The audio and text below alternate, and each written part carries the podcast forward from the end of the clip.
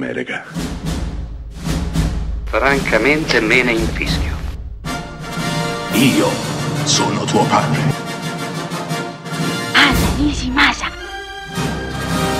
Rimetta a posto la candela.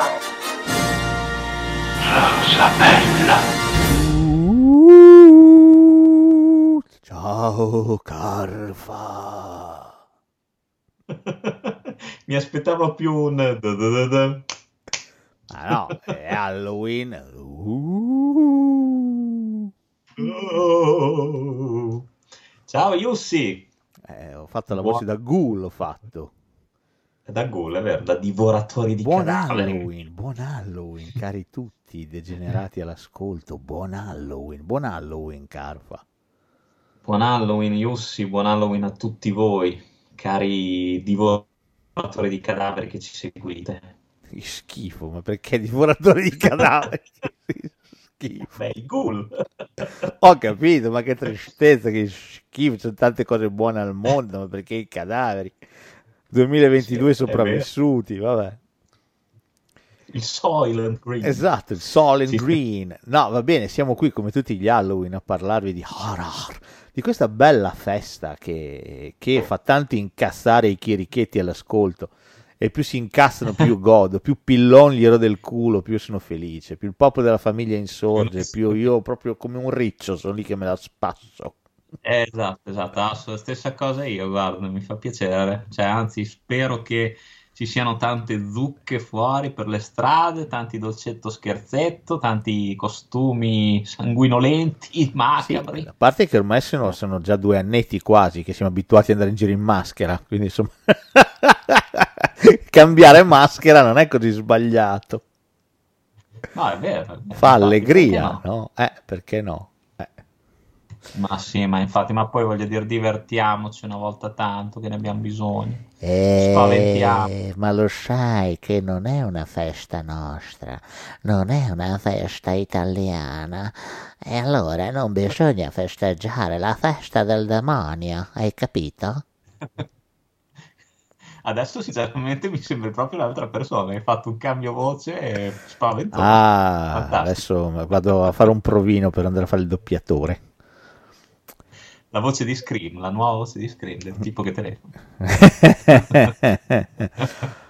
Oh, beh, allora, Halloween e che cazzo. Allora, di solito facevamo la diretta, ma veniva sempre a merda la diretta. C'è sempre dei problemi. Allora quest'anno ho detto, ma vaffanculo la diretta, la facciamo così, la facciamo. Registriamo, esatto. è Registriamo, meglio. che è meglio, come as usual, è la cosa migliore. Poi questo mi dà modo... Ecco, eh, le clip audio, Dio, cioè, le clip audio non so neanche se metterle a sto giro perché è sempre tutto un... C'è tutte le musiche un po'... Cioè, perché non è che ci sono proprio dei classiconi dell'orrore alla Psycho, che c'è la colonna sonora riconoscibile, o Venerdì 13, o Halloween, o Profondo Rosso, chi volete voi che hanno le colonne sonore riconoscibili. Ci siamo un po' sulla nicchia, quindi la colonna sonora è un po' quella che è. Quindi non lo so, o ci metto le canzoni a cazzo che non c'entra niente, o se no non ci metto niente, vaffanculo, decido in fase di post-produzione. Sì, no, io opto per la seconda. Che cos'era? Non ci metto un cazzo? Va bene, ci sto. Non, non se la ricordo più. non sì, me lo ricordo più, no, ma ho l'Alzheimer, ma ormai è, è conclamato, non c'è niente da fare. No, solo le nostre voci. Le voci, le nostre voci, va bene, le nostre voci. Oh, oggi di cosa parliamo, caro Carfa? Perché il mondo dell'orrore ovviamente è sterminato. Il mondo dell'orrore è variegato, si dirama, si dirama in tantissimi episodi e proprio di questo parleremo nello special di Halloween di Degenerando di, di quest'anno. Film a episodi, film horror a episodi.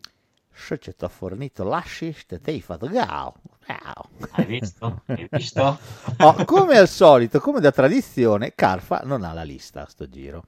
non, non, Non so sa. un cazzo. Non sa un cazzo. so. Di che cosa andremo so. a parlare? Questa cosa mi, mi- mi solletica parecchio, mi piace quando, Ti solluccherà. eh, quando, ti sì, quando ti aggiri nel buio come un talpone cieco tipo Enrico di, di Lupo Alberto, mi piace, è una cosa... Esatto, con craniate al seguito proprio. Esattamente, quindi, insomma, speriamo di aver trovato dei, dei film, sono 13 in tutto, quindi anche, ho, ho scelto anche un numero eh, che, Ah. che, insomma eh, sia affine ad Halloween, insomma, devo scegliere. Non potevi scegliere diversamente. Eh, e quindi insomma io penso, spero di aver trovato dei film che altrettanto titillano anche il tuo immaginario.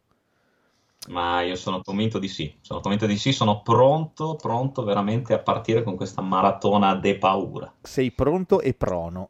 Eh, oh, allora, a parte alcuni casi in cui ovviamente c'erano delle scelte obbligate, sono da tirare fuori della roba anche proprio ancestrale e sono molto orgoglioso di questa scelta. Oh, faccio una premessa. Probabilmente potrei anche incasinarmi perché sono due settimane abbondanti che preparo sta puntata e tra robe che leggo, eh, film che vedo, non ci capisco più un cazzo perché da episodi, cioè veramente fatto un mischione, non capisco. Quindi potrei prendere un episodio e, e in realtà affibbiarlo a un altro film che non è vero, però insomma tutto torna alla fine, dai. Beh, dai, fantastico, è bello anche così, così i nostri ascoltatori capiranno, andranno Sì, a mi escono episodi horror dal buco del culo ormai, cioè veramente una roba che... bah. Eh, Non so cosa dirti, purtroppo... È è un'immagine tipicamente halloweeniana questa. Sì, sì, sono d'accordo, però insomma, oh, non cioè, io...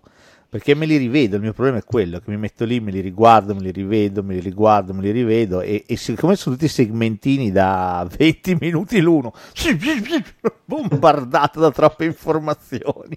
No, comunque anch'io mi sono rivisto qualche cosa, poi magari non c'è un cazzo di quello che hai messo tu. So, c'è che figata, bellissimo. Oh, se, se non ci sono, alla fine me li dici quelli che... Va bene. Facciamo la bonus track, va bene? Fantastico, mi piace, mi Eh, piace. ti piace, figo? Sì, così, dai. mi intriga.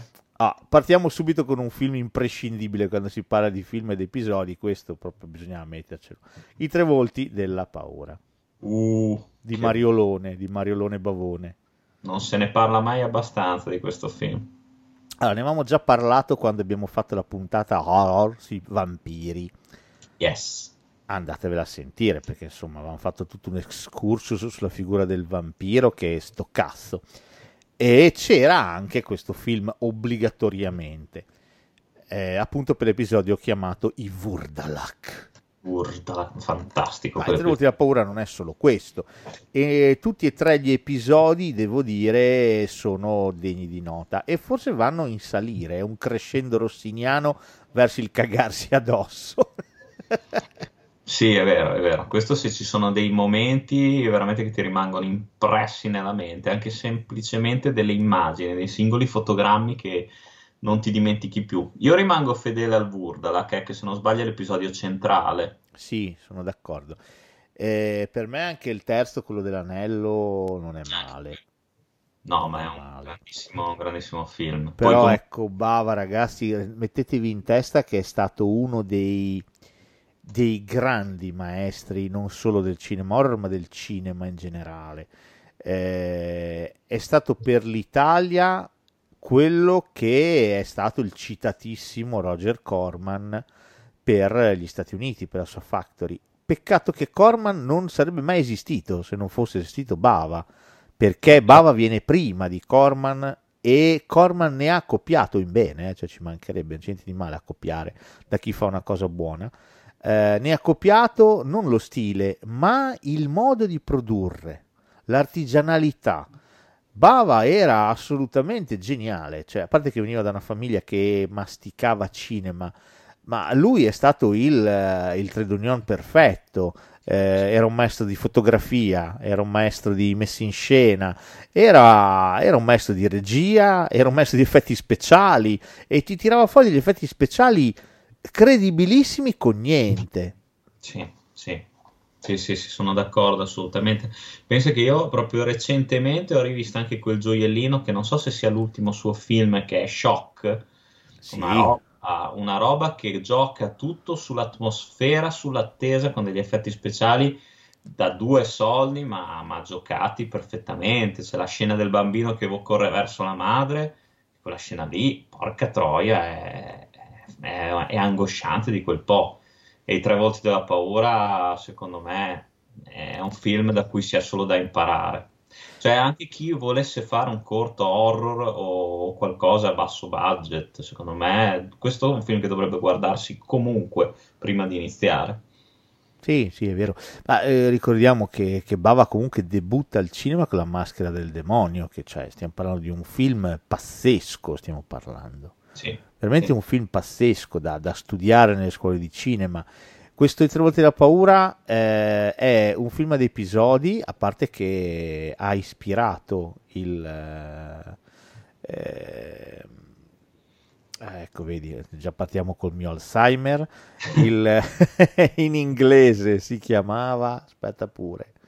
I... Ti darei un aiuto se sapessi a cosa ti riferisci, però... Nel mercato americano è uscito con un titolo che è stato ripreso come nome di un gruppo.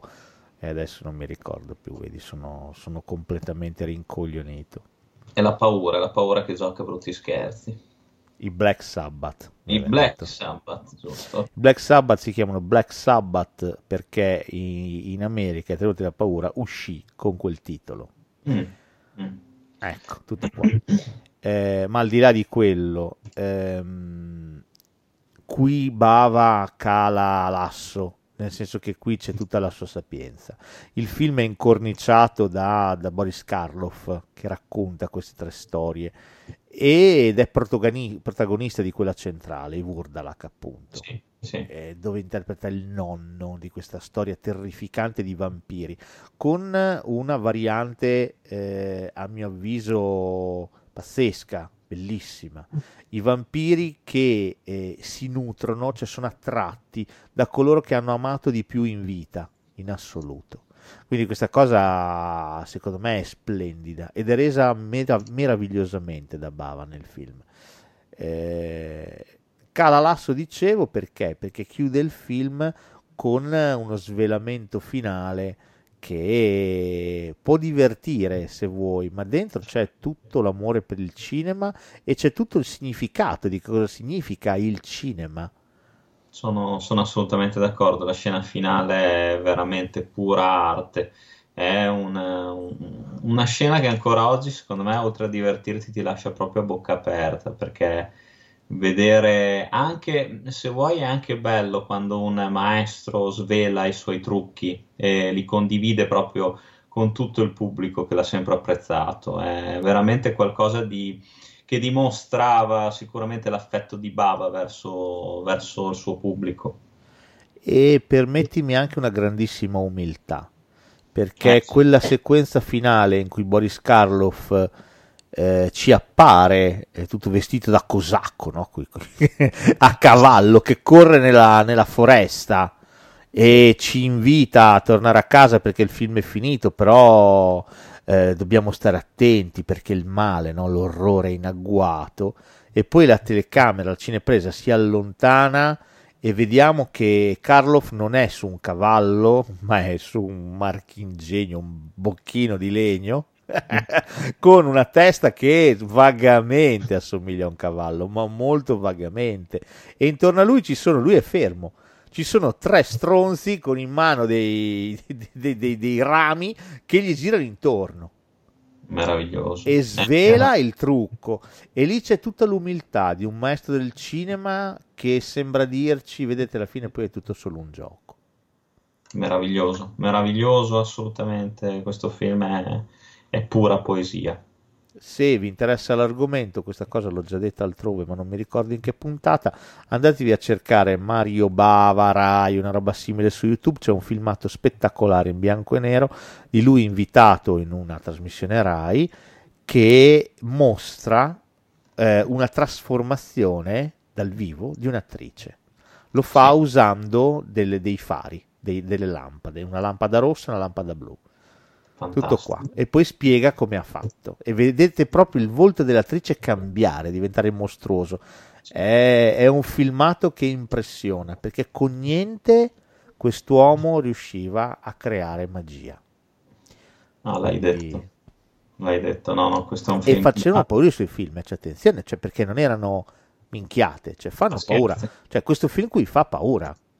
Sì, sì, sì, è vero, è vero, è perché adesso, vedi, si gioca tutto su- sulla computer grafica, sulle musiche che, che una volta invece non, non c'era niente, quindi giocavi veramente su- sugli effetti sonori, sulla fotografia, sui dettagli, giocavi sulle paure quasi ataviche dell'essere umano, sulle paure da fanciulli, da, da bambini, e questo era veramente un- una carta vincente dei film di Bava.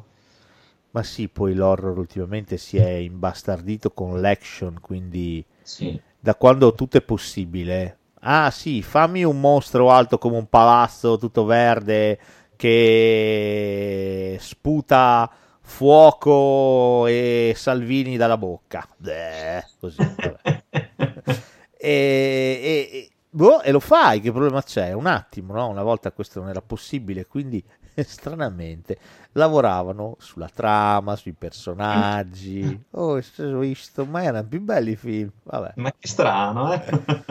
Comunque, insomma, questo è, un- è veramente un bellissimo film e ripeto, fa paura, fa paura perché anche l'ultimo episodio, quello della tizia che ruba l'anello alla medium morta e poi dopo se la ritrova, è spaventoso, eh? È spaventoso, Sì, sì, sì, fa cagare in mano, fa cagare. Poi Bava è citatissimo, amatissimo, lo cita chiunque, lo cita John Landis, lo cita Tim Burton, cioè lo cita chiunque. È stata la base cinematografica di tantissimi maestri che sono venuti dopo, che hanno amato il suo cinema, hanno copiato da lui e non sarebbero stati quello che sono stati se non ci fosse stato lui. Quindi insomma, Assolutamente d'accordo. Provate se ci riuscite, è una piccola sfida, a guardarlo da soli di notte, tre volte dalla paura. Vediamo se ce la fate. Provate a resistere. Eh? Quando il bambino ormai vampirizzato fuori dalla porta chiama la mamma. Eh. Mamma, ho fame. Mamma, ho freddo. Minchia. Mia, eh, cioè, poi, poi ne riparliamo all'Utello Eh, sì. Day, ne riparliamo. Vabbè. Oh, prossimo film. Ah, questo è un grandissimo classico. Questo mi rendo conto che questo qui è famosissimo. Trovate la paura, tata grande classico del cinema. Questo è un film meraviglioso. Questo è un film, il prossimo film, altro film meraviglioso, ad episodi di quelli con cui sono cresciuto io. Cioè, qua proprio qua proprio ah, c'è lo UC bambino, Fantolino che guardava sta roba in tv e, e cresceva, si meravigliava e- ed era felice. Curioso, curioso. Perché non c'è niente di più bello che guardare un film horror. Quando si è dei ragazzi, non c'è niente di più bello o non c'era niente di più bello che vederlo ad episodi. Perché ti restituivano questi film il senso di quei fumetti meravigliosi che io personalmente divoravo, dai Tales from the Crypts, ma anche da Lo Zio Tibia. Sì. Quindi io li divoravo quei fumetti o quelle piccole storie horror e quindi i film dell'orrore a episodi erano roba mia. Quindi che dire delle cinque chiavi del terrore? Ah, anche questo, mamma mia. Mamma mia, che filmone, cosa sei andato a tirare fuori dai miei ricordi, bellissimo, bellissimo questo. Anche, anche questo non so se sparito completamente, non l'ho C'è su YouTube, caro caro. C'è? questo. Grande. Questo c'è su YouTube in una qualità anche decisamente buona. Eh, quattro sconosciuti sono sullo stesso treno, nel loro scompartimento arriva un quinto personaggio, Peter Cushing, un uomo strano, un soggetto strano che inizia a tirare fuori delle carte, dei tarocchi e inizierà a predire il futuro ai quattro personaggi presenti nel vagone. Sì. Tra l'altro cast pazzesco perché a parte Peter Cushing c'è Christopher Lee e c'è anche Coso, c'è anche Donald Sutherland. Donald Sutherland, esatto. E c'è anche, non mi ricordo come si chiama, il maggiordomo, il primo maggiordomo di Bruce Wayne. Ah, è vero, sì, c'è anche lui, sì. Anche lui. Questo film è tantissima roba, tantissima, tantissima roba. A parte che da noi si chiama Le Cinque Chiavi del Terrore, in originale sarebbe Doctor Terror, ma va bene. Eh, a parte che questa struttura narrativa con quel finale, diciamo, shock è stata copiata, ma abbondantemente. Esatto. E poi, e poi qui ci sono delle robe, c'è l'episodio con la pianta, per me è bellissimo, copia dal giorno dei trifidi se vuoi, però l'episodio della pianta spacca. Sì, sì, cos'era? La vite. La Sì, vite. praticamente c'è un signore che si trova nel proprio giardino, questo rampicante, e non riesce a, non riesce a potarlo, non riesce a tagliarlo. Appena avvicina le forbici, le forbici gli scappano di mano, presente. Allora va da dei botanici per studiare sta cazzo di pianta, anche perché la pianta gli ammazza il cane, perché il cane eh, stava facendo la buca vicino alla pianta, allora la pianta strangola il cane. E poi dopo, insomma, diventa sempre più inquietante la cosa. Non è male quell'episodio. È vero. Però a me è piaciuto anche, ti dico, quello con Christopher Lee. Ah, della- quello per me è il più bello. Quello per me è il più bello. quello... Non mi è piaciuto moltissimo quello del, del eh, cos'è, trombettista che ruba, Sì, del, del voodoo, sì. che ruba il motivo musicale, che ruba la musica da un rito voodoo. Quello non è un granché, non è Sì, quello è particolarmente più, è più debole rispetto di tutti gli episodi, secondo me. Però Christopher Lee, critico d'arte, vale, vale il film. Sì, critico d'arte inflessibile e cattivissimo, soprattutto con un tizio in particolare, e sto tizio gli, gli gioca uno scherzo meraviglioso. Siccome lui è sempre dietro a criticare i suoi quadri, dire che fanno merda, gliene propone un altro, entra nella sua galleria e dice, ah, ma qui siamo su un altro piano, dice Christopher Lee. Questo si vede che è un giovane atto- autore promettente, un pittore che sa, ah, che guardate l'uso del colore. Sì. Quando conosce il pittore, davanti alla galleria piena di gente, è una scimmia, uno scimpanzé. Quindi il critico sputtanato completamente.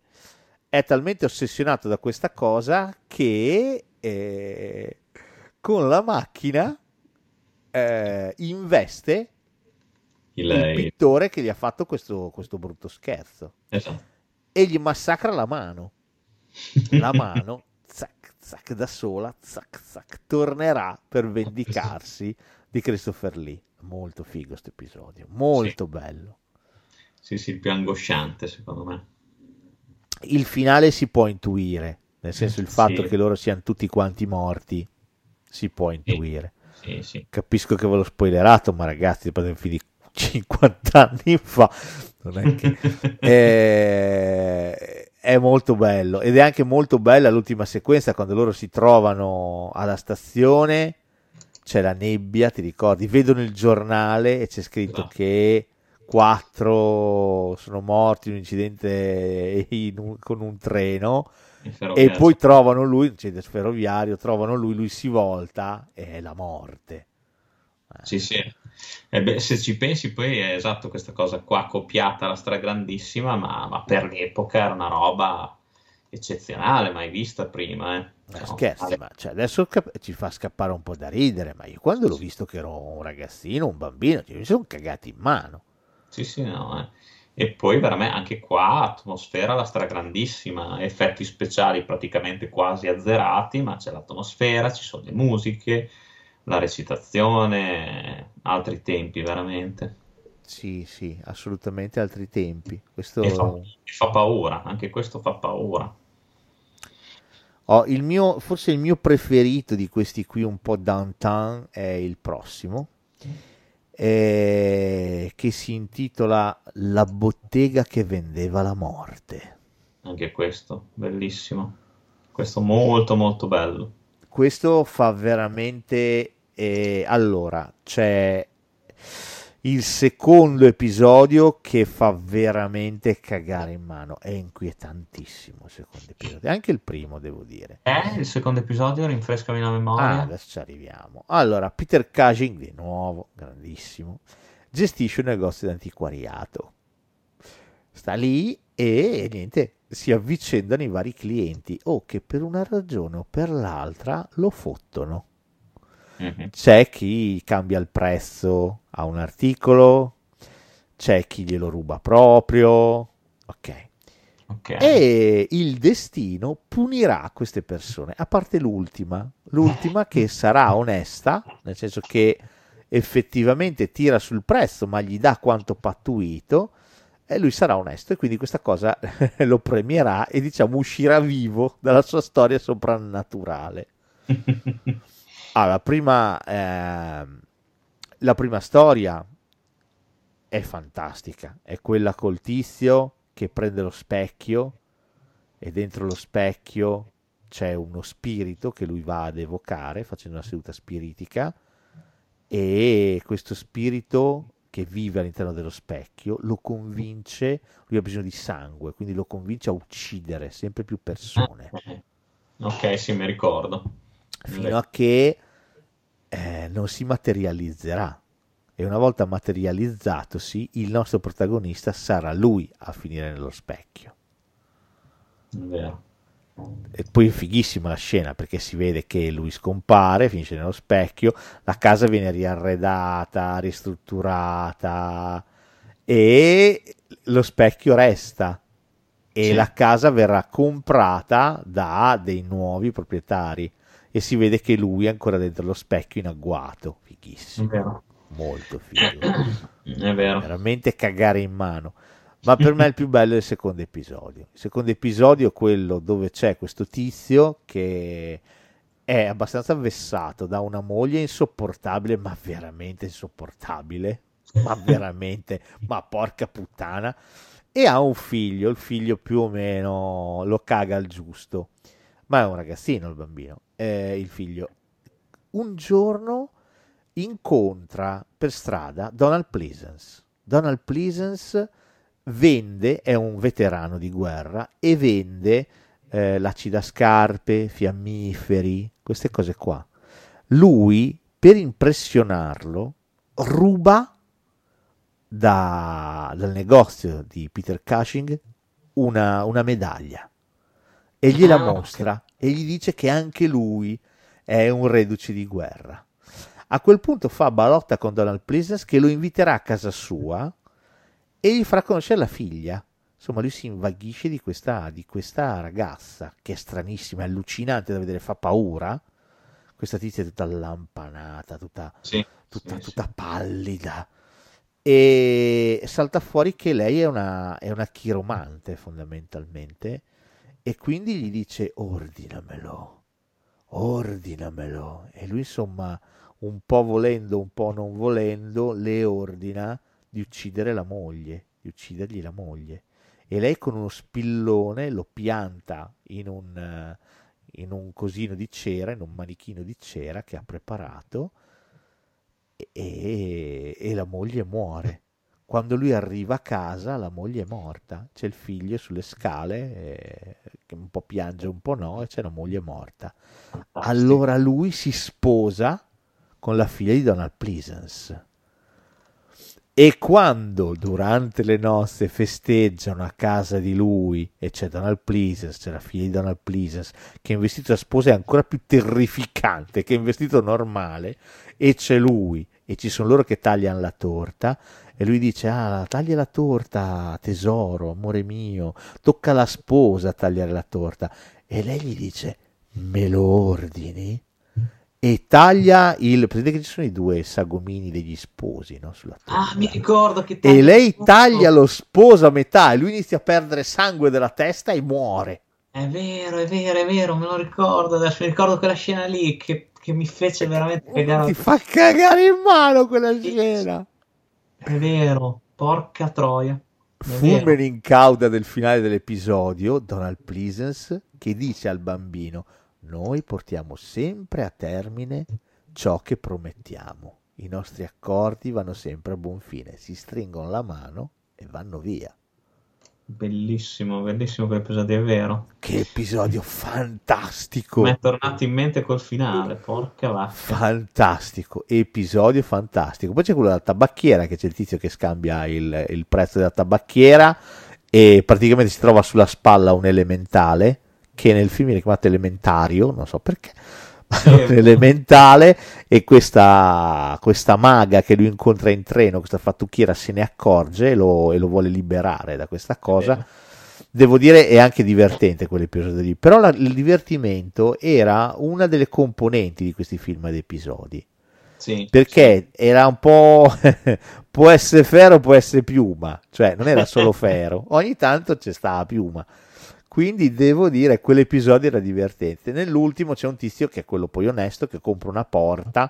Questa porta, una volta aperta, eh, lo porta, lo porta, porta aperta, porta in una, in una stanza tutta blu dove c'è questo chiromante dell'antichità del 600 che ha bisogno di sangue, di corpi per tornare in vita fondamentalmente, però lui riuscirà a salvare sia se stesso che sua moglie.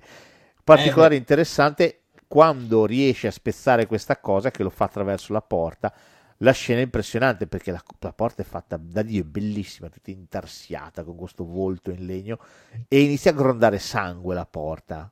È ah, vero, è veramente vero, impressionante. Me lo ricordo anche questo, me lo ricordo che sì, che lui dopo a un certo punto rapisce la moglie, il, sto tipo qua. Esattamente, deve... esattamente. Sì, sì, sì, è vero, è vero, carino anche questo. Ah, qui siamo a dei livelli, ragazzi, pazzeschi pazzeschi. Lo ricordo, ma no, è molto molto carino. Adesso se c'è su YouTube lo, lo vado a ripescare, questo perché me lo ricordo giusto. Questo su la... YouTube non c'è. Porca, dispiace. No, non si trova, ma sì, chissà se si trova in DVD. Adesso forse sì, recuperare. forse sì, io ho un vecchio DVD, eh, forse si trova, però questo è veramente spettacolare, questo forse è uno dei miei preferiti ever. Sì, sì, questo lo vidi una volta sola, ma avrò avuto 11 anni, 12 anni.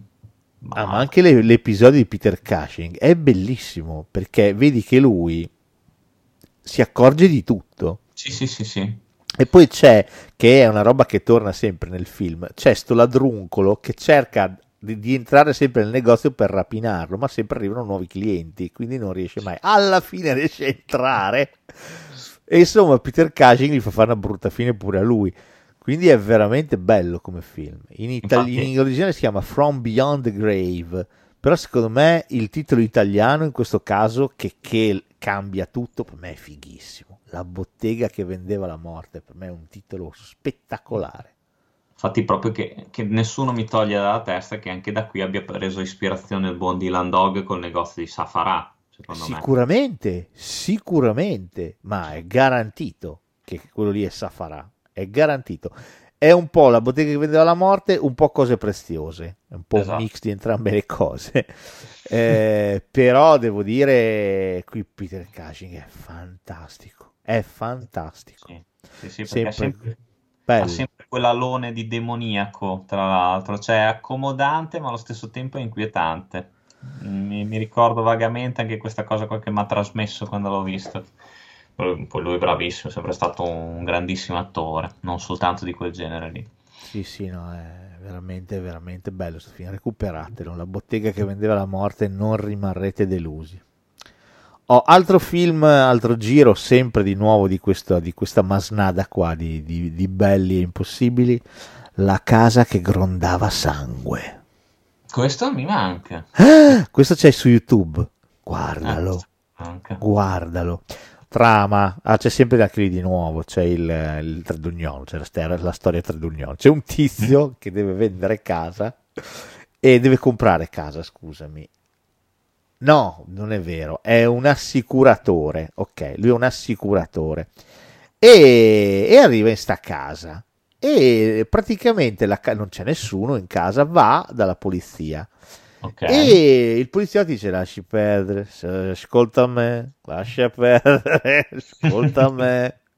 Fatti due passi ben lontani dal culo. E lui, ma come? No, ah, io voglio staccare l'assicuratore. Allora, Vabbè, allora il, il poliziotto dice: Aspetta, aspetta, ti, ti racconto. E inizia a raccontargli varie storie di passati inquilini che sono, che sono andati lì. Ok. okay. Ah, c'è la prima storia che c'è Brody, quello di cosa? Quello di Indiana Jones. Ah, ok, ok, sì. c'è lui. E poi aspetta pure. Eh, c'è lui che è uno scrittore. Sì. e con la moglie si trasferisce in questa casa e lui inizia a scrivere, è uno scrittore di gialli, praticamente eh, inizia a creare questa nuova figura di questo assassino e questo assassino si materializza, lui inizia a vederlo ok? e inizia a perseguitarlo. Salta fuori che in realtà è l'amante della moglie che si è travestito per farlo smattare. Però il finale, che è abbastanza inaspettato, è veramente forte. Non vi dico niente, guardatevelo. Ripeto, questo c'è su YouTube, quindi Fantastico, questo lo guardo allora. questo è veramente figo. Primo episodio. Poi ce n'è un altro con di nuovo Peter Cushing. Qui, tra l'altro, Peter Cushing, eh, guarda, è anche triste perché qui c'aveva la moglie che stava morendo eh, quando ha girato questo film qua. E lui rimane completamente rapito da un museo dove c'è una statua di cera di Salomè e le sembra vera quella statua di cera, no? È talmente intrigato da questa statua di cera che porge un vassoio dove sopra c'è la testa dell'amante di Salomè che succederanno cose, anche quello è, è molto bello. Eh, nel poster originale inglese c'è proprio Salomè che porge un vassoio con sopra la testa di Peter Cushing. Questo è il, il poster del film inglese. E, e poi c'è l'episodio di Christopher Lee che è bellissimo, è il più bello di tutti. Lui è un padre autoritario bastardissimo, cattivissimo, cioè un pezzo di ghiaccio, va bene, un iceberg, un iceberg vestito con un completo costoso che ha una figlioletta che lui non caga di striscio, anzi la vessa in continuazione, fai i compiti, fai camera tua, fai questo, fai quello, fai quello, fai quell'altro. La figlia non fa niente di che, costruisce un bel fantoccino e inizia a piantarsi degli spilloni. Gli mortacci. è inquietante, è inquietante vedere questa bambina con sto cazzo di, di bambolina fatta di cera che ci pianta gli spilloni e lui che sta male. E quando la babysitter si accorge di quello che lei sta facendo, che cerca di fermarla, e lei prende e butta la bambola nel fuoco, Lui divampa abbastanza subito. inquietante, veramente bello. L'ultimo episodio è molto divertente. C'è un attore che si trasferisce lì e praticamente deve interpretare, lui è un attore un po' decaduto, il ruolo doveva essere di Christopher Lee, ma Christopher Lee rifiutò. Eh, doveva fare un attore decaduto, lui è un attore decaduto che deve interpretare il vampiro in un film horror. Ok. Morale, gli danno come oggetto di scena il mantellone di Dracula classico e sarebbe stato bello rivedere Christopher Lee col mantello di Dracula, però lui ha rifiutato, vabbè, peccato. Eh, quindi questo oggetto di scena, che non è oggetto di scena, ma è appartenuto, l'hanno trovato in un mercatino, cioè, insomma, morale, lui diventa davvero un vampiro diventa davvero un vampiro, anche qui finale inaspettato, molto interessante. Il film va visto solamente per l'assistente dell'attore, la, la segretaria dell'attore decaduto, che è una donna dalle forme trabordanti, ha delle tette che non finiscono più. Devo dire, devo dire un, un film che ha un suo che. La casa che grondava sangue, questo lo trovate anche su YouTube. Ovviamente l'assicuratore non demorde, vuole andare nella casa, saranno cazzi suoi. ah, questo lo recupero allora. Questo vedi, lo... vedi eh. titoli sfiziosi. Oh, Sì, prossimo, prossimo è diventato un, eh, un cult soprattutto per l'episodio finale. Non che gli altri non siano belli, ma l'episodio finale è rimasto per sempre negli annali dei film ed episodi. L'ultimo episodio si chiama Amelia, e qui forse già i più attenti avranno capito di che film stiamo per andare a parlare. Si intitola Trilogia del terrore. Bellissimo. Bellissimo questo. Questo è un gran film. Anche gli altri episodi sono fighi, eh? Sì, sì, sì, è vero, è vero, però questo è tutto, tutto bello, tutto bello. Questo è un grande film, interpretato sempre dalla stessa attrice che fa tutti i Frank Black. ruoli di tutti e tre gli episodi. E Sì, sì. veramente il primo episodio lei fa una un'insegnante tutta castigatina con i capelli legati, gli occhialoni che praticamente si vede avvicinata, irretita da un suo studente Esatto.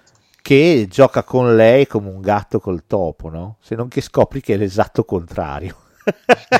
e lei che ha scelto lui e se lo sta inculando con lentezza in modo che lui non si accorga della cappella che sta penetrando. Esatto. Quando, quando se ne accorgerà è un po' eh, troppo tardi. sono cazzi suoi. Anche Esattamente. perché c'è una certa consuetudine in questo, in questo diciamo, rituale. Sono d'accordo, c'è una certa cosa. La nostra non, è, non sarà né la prima né l'ultima volta che usa questo trucchetto, questo mezzuccio. Nel secondo film abbiamo due sorelle, che in Sì. realtà non è un film su due sorelle, ma c'è uno sdoppiamento di personaggi, è bello, è psicologicamente molto interessante come, come struttura. vero. Tra l'altro nel cast, chi cazzo c'è? Aspetta, c'è oltre a lei? C'è la Sard. C'è la Sara, ecco chi c'è! Sì, c'è la Sara E di scuola di polizia. lo psicologo, il medico. Sì, sì, sì. C'è la Sara di scuola di polizia che è seriosissimo. Sì, sì, è vero. Vabbè, ma questo film è diventato celeberrimo per l'ultimo episodio, appunto Amelia. Tra l'altro scritto da Richard Matheson, eh, il suo racconto da cui è tratto si chiama Preda Esatto. ed è già il racconto è strepitoso, devo dire reso in maniera magnifica. Una donna che ha dei grossi problemi con la mamma, ma grossi, riceve eh, un pacchetto, Eh, lo apre e dentro c'è una specie di bambolina africana tutta incazzusa con, con i dentini, ah, bella digrignante, che impugna una lancia Sì. è quando questa bambolina tu gli togli la lancia, prende vita e inizia ad attaccarti. E lei viene di più, esatto. Esatto, e, e la, la inizia a attaccare e diventa una, una- una battaglia senza quartiere per tutto il, il suo appartamento. Ah, Fino a que- che lei non riuscirà finalmente a aver ragione di sto bambolotto, però devo dire, il film è fatto da Dio, cioè è bellissimo. Sì, sì, sì, questo è sicuramente l'episodio migliore, anche quello più incalzante, se vuoi, quello che ti, ti tiene più lì. Poi vabbè, c'è quel finale che... finale, cioè, il finale, io penso che quell'inquadratura lì sia rimasta scolpita negli occhi di tutti coloro che lo hanno visto. Sì, sì, se la gioca tutto il finale sul sorriso di Karen Black. Proprio un sorriso, sì, un sorrisone. E finalmente sembra che si riappacifichi con la mamma, la chiama sì, non vedo l'ora di vederla. Io penso che il finale di quel film, con lei accovacciata, con eh, il coltello che lo rigira e lo sbatte per terra, che aspetta sua madre con quella chiostra di denti acuminati. Ma che cazzo è? Ah, quello è un finale stupendo. Sì, no, è l'episodio migliore, cioè non a, non a caso c'è, il feticcio, il pupazzetto che presta anche il, volto alla locandina. eh. Sì, no, questo è veramente bello. Hanno provato a fare un seguito, ma abbastanza deludente. È vero. Trilogia del, ter- del- trilogia del terrore, invece, cercatelo. Questo è veramente un grandissimo film. Anche questo c'è su YouTube. C'è su YouTube anche questo. Sì. Meno male che c'è YouTube che evidentemente è frequentato da appassionati che caricano sta roba qua. Quindi, Meno male, davvero. Perché anche questo poi comunque come qualità è buona. Sì, sì, sì, sì, assolutamente. Ah, meno male. Anche perché sennò, guarda, questi film qui cioè, sparirebbero completamente. eh. Cioè, sì, dovresti avere quello che si sbatte, compra il DVD, ammesso che ci sia, Sì, sì, eh, e se lo guarda, ma eh, stiamo parlando veramente di una... Cioè, invece così almeno bisogna conoscerlo, eh, perché altrimenti non- cioè, la gente non è che No, lo è trova vero. per caso, però devo dire, devo dire tanto di cappello. Ecco. A parte che comunque questi anche se li trovi in DVD ti, ti costano un botto, secondo me, sono quelle edizioni rare che eh, sono fuori catalogo già da un po' ti costano un botto. Però sì. guarda, secondo me, permettimi questo film, eh, giusto una, una cosa, non so se sei d'accordo, trae proprio potenza dalla, dalla protagonista, secondo me, perché Karen Black ci ha sempre avuto quella- quel volto particolare, inquietante. Secondo me è, un- mm, è proprio, cioè non una femme fatale, però sembra proprio una, un- una signora di un'altra dimensione, qualcosa di, di, di strano, di angosciante, di sinistro. Sì, qui più che una femme fatale è una femme de merde, perché è Esatto. veramente è cattivissima, è una merdaccia qua. Però sì, È vero. qui è veramente cattiva, cattiva, cattiva. Hanno fatto, han fatto bene a darle tutte e tre i ruoli, secondo me.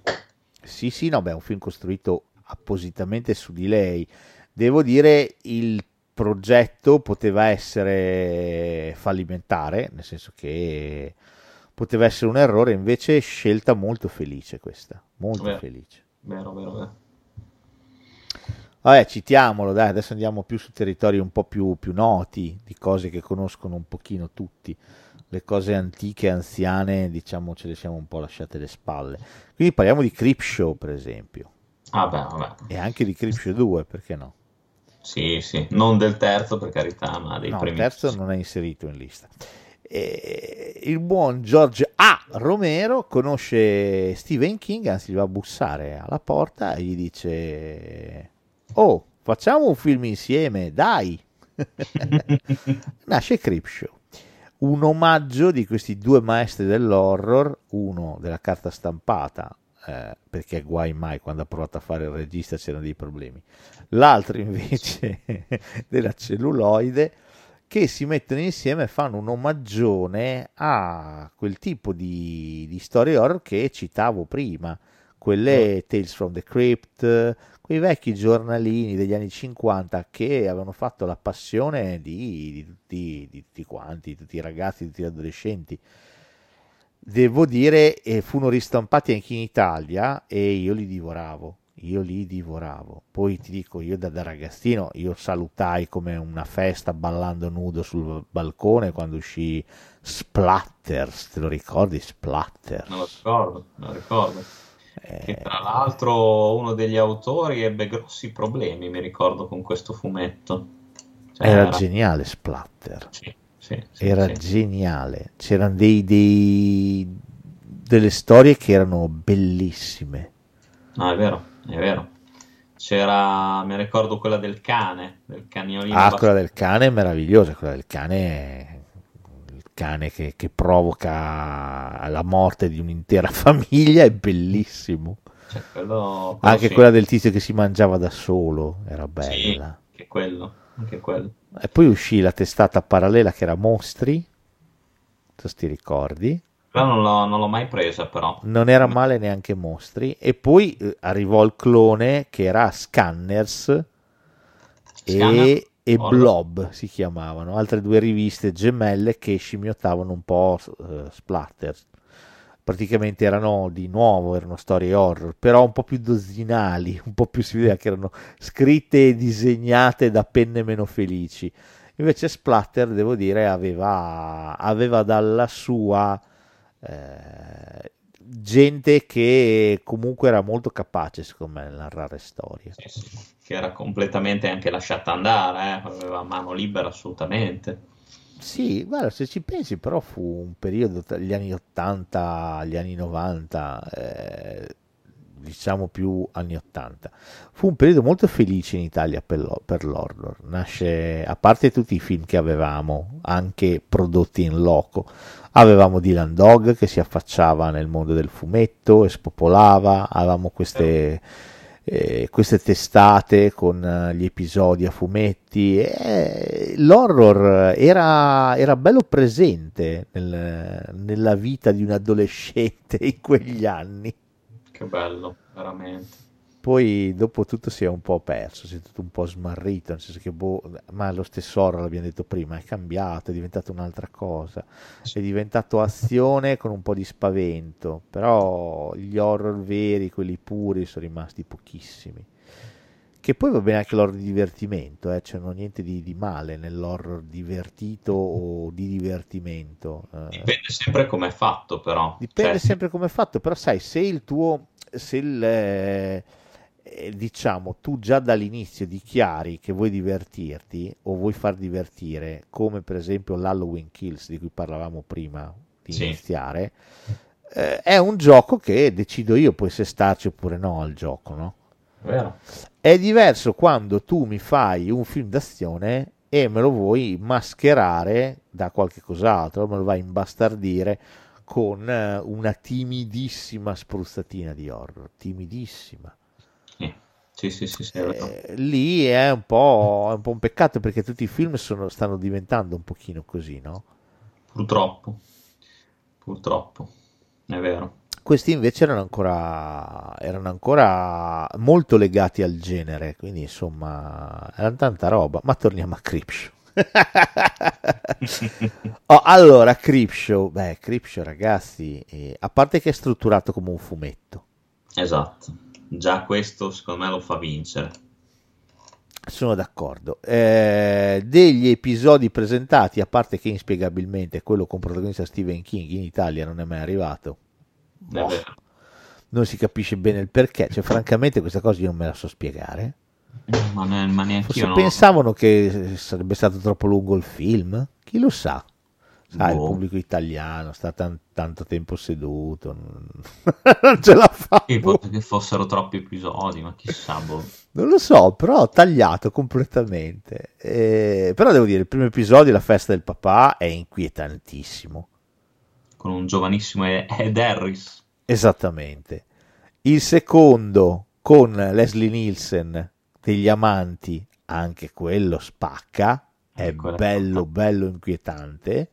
Che c'è Ted Danson lì. che c'è Ted Danson, giovanissimo anche lui, e beh, insomma, il finale della festa del papà col vassoio, con la testa e le candeline e il morto vivente che porta la torta è tantissima roba. Il finale di quello degli amanti con loro tutti coperti di alghe che lo vanno a ripescare, tantissima roba. A me quello della cassa mi ha sempre fatto un po' cagare, cioè nel senso che l'ho trovato sempre abbastanza inutile. Sì, quello della cassa fu- eh, credo che sia il più debole. C'è c'è qualche effettino lì che è, è carino anche quello, però sì, alla fine come storia forse un po', un po' quella un po' più... Eh, gnè. Gnè. Fortunatamente eh, il- l'episodio finale resta indimenticabile. Ecco, quello veramente faccio fatica ancora adesso a guardarlo, porca puttana che schifo. Cioè, mi viene, mi viene tutta una, una sensazione di camminamento tutte le volte che lo vedo, di, di- di visione di sti scarrafoni. Sì, Ah. perché è ambientato in un palazzo nuovissimo, modernissimo, lussuosissimo, dove vive questo maniaco della, della pulizia e dell'ordine. Lui vive praticamente in un, un appartamento completamente asettico. Eh, Sì, se sì. non che, se non che a un certo punto si trova protagonista di un'invasione, una vera e propria invasione di insetti. Merda. Ma porca troia. E più cerca di Ma sterminarli, più loro crescono. Ah, è allucinante, dà veramente fastidio da guardare. Se vi danno fastidio gli scarafaggi, lasciate perdere. Porca troia. Poi c'è quel finale lì. Ah, che schifo. Veramente. Quel finale lì è, è pazzesco, veramente. Beh, il film ebbe No. talmente tanto successo che arrivò di rimbalzo il capitolo 2. Anche quello altrettanto, secondo me, godibile. Cioè, Sì. a me, vabbè, il, il più famoso, secondo me, quello più che piace di più, secondo me, è quello della zattera. Eh, per me quello spacca, eh. Cioè, a me quello del capo indiano, per esempio, è una rottura di cazzo fotonica. Però a me quello dell'autostoppista è piaciuto. Quello è bello, però per esempio, perché mi piazzi il capo indiano di legno in apertura? Cioè, partiamo male, partiamo, figlio mio. Sì, sì, sì, sì, diciamo, eh, sì, quello giusto sono carini gli ultimi dieci minuti quando si incazza il capo indiano. Sì, capito, però dobbiamo arrivarci. Quello della zattera, secondo me, è geniale. Che è tratto da un racconto di Stephen King, pure quello. Esatto. È veramente fantastico. Gruppo di ragazzotti che vanno nel laghetto a fare il bagnetto. Esatto. Come capita negli Stati Uniti, perché qua questa cosa non l'ho mai vista, però negli Stati Uniti questa cosa c'è, nei laghi ci sono delle, delle zatterosse in mezzo al lago, che tu ti fai la nuotata, poi a un certo punto sali di sopra, ti prendi il sole, ti rilassi, Esatto. ci sta, no? È carina questa Sì, cosa. sì, sì. Tutto bene, se non che nel lago si avvicina una specie di macchia oleosa Eh, che boh, è strana, ecco, mettiamola così. Sembra una Sì. consistenza un po' particolare. Boh, Eh. sembra avvicinarsi in modo un po' minaccioso. Morale della favola. Si inizia a mangiare tutto quello con cui entra in contatto. Sì, ingloba letteralmente, un po' come un blob acquatico. Bravissimo, è fighissimo quell'episodio. Sì. È fighi il tizio che dorme, che si sveglia, che ha la guancia. Che bella è. La tizia. La tizia, scusa, ragazzo, la tizia sì, con sì, la guancia. Ah, bellissimo.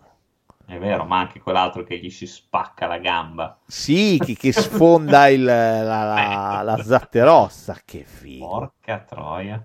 Anche qua il finale di Finale cattivo. Bellissimo. Bellissimo, il finale è una roba. Finale bellissimo, bellissimo.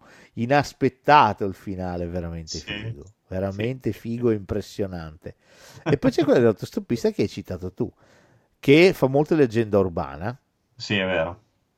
La tizia, eh, un tizia in macchina, c'è un autostoppista, pum, lo tira sotto, dopodiché verrà ossessionata da questo, da questo autostoppista cadavere che in continuazione dirà, "Ah, dai un passaggio, dai un passaggio. Tra Presente? l'altro lei bastardissima, lo riduce in poltiglia. Sì, sì, sempre di più. E vabbè, anche questo non è male come, come cosa, dai, no?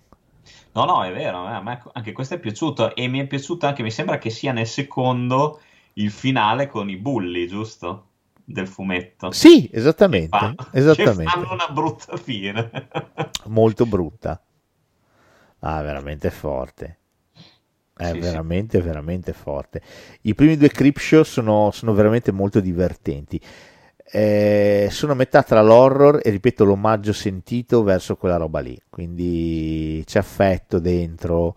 Eh, sono veramente gustosi da vedere. Sono oltre che spaventosi, anche divertenti. Sì, c'è molto black humor. Esatto. Il terzo statene lontani perché è veramente bruttissimo. Terzo no, penso che non l'ho neanche finito di vedere, cioè proprio, proprio interrotto. Ma non so se ti ricordi, c'è quell'episodio che c'è il- i tizi che sono convinti che la moglie di non so chi sia un robot, Ma cos'è il primo? che la sventrano. Che, Perché? che, che, fi- che film di merda che è, ma brutto. No, no, quello mi ricordo proprio lo film, è noioso poi, lo- non l'ho neanche finito di vedere. È proprio una Adesso- noia, ti dico. Ah, è veramente bruttino, veramente, veramente bruttino. Poi sì, non c'entrano più un cazzo né, né Romero né King eh, nel terzo. No, no, no, assolutamente, ma già nel secondo non c'entravano tantissimo.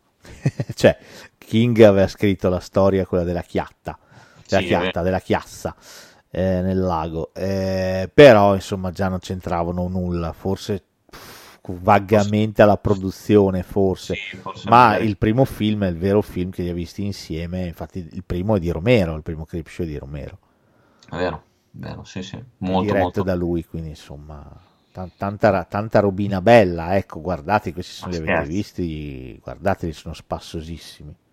No, no, è bellissimo. Bellissimi film. Oh, vabbè, ci corre l'obbligo ovviamente di citare un film che eh, sì, è ad episodi perché è ispirato a una roba che ha fatto degli episodi la, la legge televisiva. Sto parlando ovviamente di Ai confini della realtà. Ok, ok. Cosa ne pensi te di questo film? Allora, eh, l'episodio di Spielberg per me... No, Eh, no. però no, però quale sarebbe? Quello mh, perché dei registi non me li ricordo. Quello dei ricordi... Ah, quello del, dove c'è il protagonista di Shining. Bravissimo, bravissimo. Eh, Allora, ok. il primo è quello di, di Landis, quello Ok. che c'è, eh, quello tristemente famoso perché Perché il padre c'è Vic Morrow che è morto Vic. Morrow morì con l'incidente con, eh, con l'elicottero. Sì, sì, Che c'è lui che è un razzistone maledetto, finisce nella Germania nazista. Sì. Il primo non mi dispiace, il secondo è quello di Spielberg, quello dei ricordi, eccetera, eccetera. È troppo buonista. è molto buonista. Il terzo è quello di Joe Dante, che è questo. l'unico, no, non l'unico, che è remake di un, Esatto. eh, di un episodio comunque degli confini della realtà. Che si chiama Il è mondo di, non mi ricordo, che c'è il bambino che praticamente Sì, tiene in ostaggio tutta la famiglia, che può tutto, che praticamente. può quals- tutto. Qualsiasi cosa pensi. Quello è veramente molto divertente, secondo me, E veramente anche, molto. e anche inquietante. C'è la scena dei cartoni animati che escono fuori, che quella scena lì ancora mi fa venire i brividi. Eh. Ah, te lo dico. No, no, guarda che è bello quel film, quel film, quell'episodio, è veramente bello. Con un eh, grandissimo Kevin McCarthy. Cioè, ti ricordi che c'è lui che fa Sì, il nonno? sì, certo che fa il nonno. Fantastico. Quello di Gio Dante ed è forse il più bello insieme all'ultimo che è quello di Coso, quello di, Eh, eh, di Frank Miller ok. che è ok. Incuba a 6.000 metri con John Lithgow. anche, anche quello poi è un remake di un episodio. Sì, con William Shatner tra l'altro, Esatto, proprio così. Quello del Gremlins. del Gremlins a bordo dell'aereo, cioè a bordo, eh, sulle ali dell'aereo che sta distruggendo roba. E se ne accorge il buon John Lithgow. È veramente forte, è veramente, veramente forte. Quello, ah, quello ti dico, a tratti mi ha fatto anche molto ridere perché questo povero uomo, poveretto, che è costretto a vedere tutto il casino che sta facendo il mostro e nessuno gli crede. Sì, sì, lui smatta completamente. e poi è bellissima la scena finale quando in ambulanza c'è Danny Croyd. Sì, perché menzione d'onore per l'inizio e la fine, che sono un episodio a sé, cioè l'inizio è meraviglioso. Sì, L'inizio sì. che, se mi ricordo bene, è sempre di Landis, Mi sembra di sì. è veramente... è geniale, eh, dura due minuti, ma è geniale. Sì. Vuoi vedere qualcosa di veramente spaventoso? Accosta. Ah, vai, dimmela. No, accosta. Vabbè, dai, dimmela. No, accosta. Vabbè, accosto. Due minuti. Sì, sì, ci metto un attimo. Che bello è. Beh, pazzesco. Sei E alla pronto? fine- Aspetta, eh. Sei fighissimo. Merda. E alla fine si, si ripete la stessa frase. Eh sì, esatto, lo ritroviamo a bordo dell'ambulanza che la guida e poi parte in the midnight special, shabba on me. Che figata.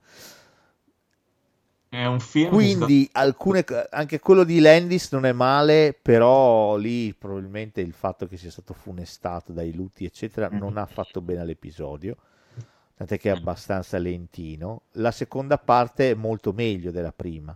Sì, sì. di sì, questo sì, sì. film. È un po' un film così, un po' zoppicante, però secondo me non, non è da buttare completamente nel- nell'umido questo. No, no, assolutamente. Beh, allora, il, il- gli episodi di, di Confini della realtà partono nel 59, 1959 la prima stagione, Yes. finisce nel 64, 5 stagioni hanno fatto. Sì. Eh, 20 minuti l'una, a parte la quarta stagione che erano passati al format da un'ora, Che obiettivamente è quella che perde di più. assolutamente, eh, invece erano perfetti, così belli, fulminanti, in 20 minuti ti dicevano tutto. La quinta stagione si ravvede, torna al format da 20 minuti.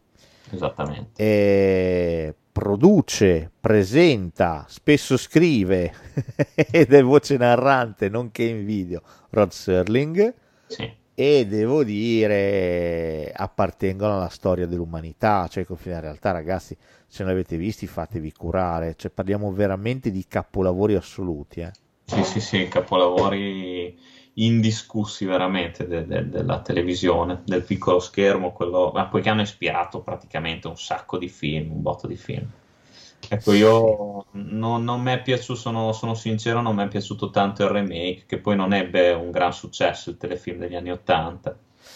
Negli anni 80 ovviamente si resero conto che, perché no, rifacciamoli. A me il remake dipende, sono bipolare. Eh, alcuni episodi secondo me sono splendidi. Qualche episodio, Alcuni, eh, però pochi. sì, però sì, eh, se, se ci fai caso, però gli episodi che sono splendidi sono remake di quelli originali. No, secondo me no, perché c'è quello Wes Craven, Qual è? che è quello della, tizia che ferma il tempo, che per me è bellissimo. Ah, quello sì, quello Quello sì. che finisce col missile che sta per finire sopra la casa, quello lì è pazzesco.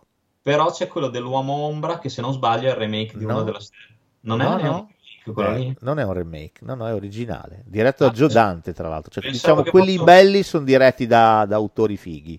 Mm, mm, mm. Non sono diretti. fosse un remake. No, lì. no, non è un remake, non è un remake, è una Che originale. anche quello è uno dei più belli, però eh, cioè, di solito le persone si ricordano proprio quei due o tre lì, poi per il resto... Eh, a me è piaciuto anche lo zoo dei bambini, non Sì. l'ho trovato male, l'ho trovato geniale. Eh, ho trovato splendido eh, quello del tizio che improvvisamente eh, smette di parlare a segno. Che è l'unico e che confonde parla, le parole. normalmente e tutti gli altri parlano una lingua diversa.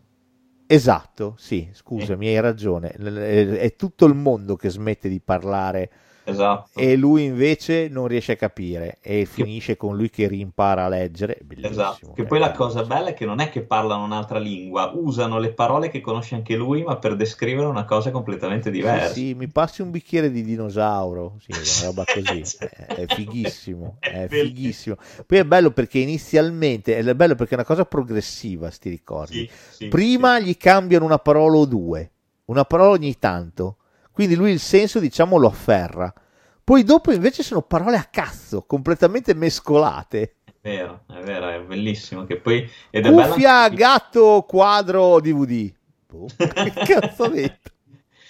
è bello il finale che lui non riesce a farsi capire che suo figlio sta male, mi sembra che non riesce a farsi capire. da- Esattamente, è lì che prende la decisione di andare da sua figlia che sta imparando a leggere perché è piccina piccina Sì. e insieme a lei col libro eh, per i bambini che imparano a leggere impara a leggere e a dare un nuovo significato alle parole. È veramente bello quello, eh. Sì, sì, sì, sì, quello, quello mi è piaciuto molto perché poi è anche commovente, secondo me, quell'episodio alla fine. Quindi quelli sono, sono, sono fotonici, però sono 5-6 episodi.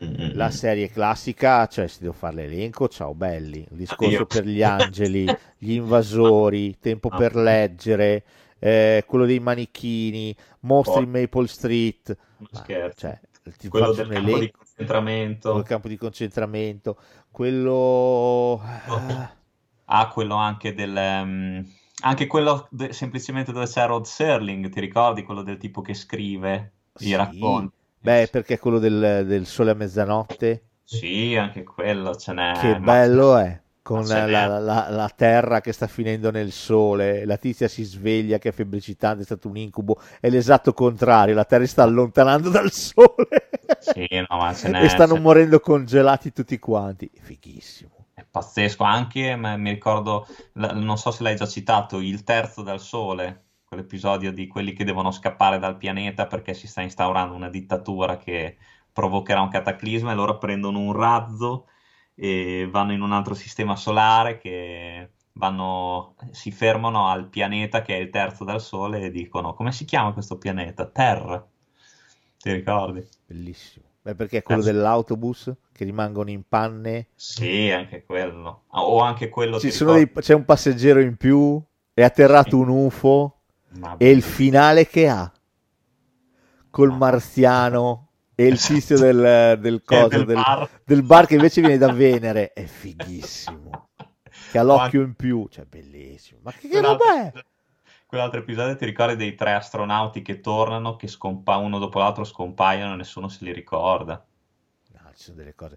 Ma poi è, è- è figo perché poi c'erano anche degli episodi tipo quello con non mi ricordo chi c'era come attore non mi ricordo eh, che c'è lui che trova la sua vecchia città lui rimane in panne con l'auto Oh, bellissimo. e si quello. trova nella sua vecchia città Bellissimo, quello è fantastico anche quello. Anche quello mi Ma ricordo. che bello è, è semplicissimo, ma è di una bellezza. È dolcissimo quando parla col padre. È meraviglioso quell'episodio, meraviglioso. Poi l'abbiamo citato prima, c'è tempo per leggere, ragazzi, tempo per leggere. Madonna, anche quello. Con lui che non lo lascia in pace nessuno, l'unica cosa che ha è la pausa pranzo. E c'è il cataclisma nucleare e lui scende, esce ed è tutto distrutto, non c'è più niente. Man. Allora accumula i libri perché così finalmente ha tempo per leggere ma gli rompe gli occhiali. Che bello è! È pazzesco. Bellissimo. No, ma il confine della realtà, cioè, stiamo qua tre ore se devo citare tutti gli episodi spettacolari. sì, sì. Eh, Il film arrivava per lanciare poi la serie, Esatto. nuova remake che sarebbe arrivata da lì a poco. Eh, chissà, progetto sfigato, progetto già solo il lutto che ci fu, perché comunque morirono anche due bambini insieme a Vic Morrow, quindi È insomma, vero, è vero. fu Tra una roba tostissima, eh, bloccò il set. League, Vic Eh? Morrow. Papà di Jennifer Jason League, Vic Morrow. Ah, ok, boh, vabbè, protagonista anche dell'ultimo squalo. e poi memorabile protagonista dei Guerrieri del Bronx. non Sì, che fa il cattivo, che bellissimo. Cioè, È fantastico. lì è strepitoso. Andate ad ascoltare la puntata meravigliosa sui post-apocalittici. Esatto. Abbiamo parlato dei guerrieri del Bronx. Cioè, troppo bello.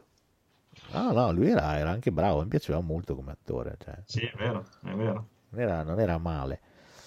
Beh, quindi sì, ripeto, set sicuramente funestato, sono robe che t'affossano un film completamente, eh? Cioè, Ah, completamente.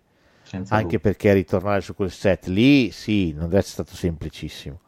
Mm. chiudi il film, eccetera, eccetera, però sì, e poi forse anime produttive molto diverse.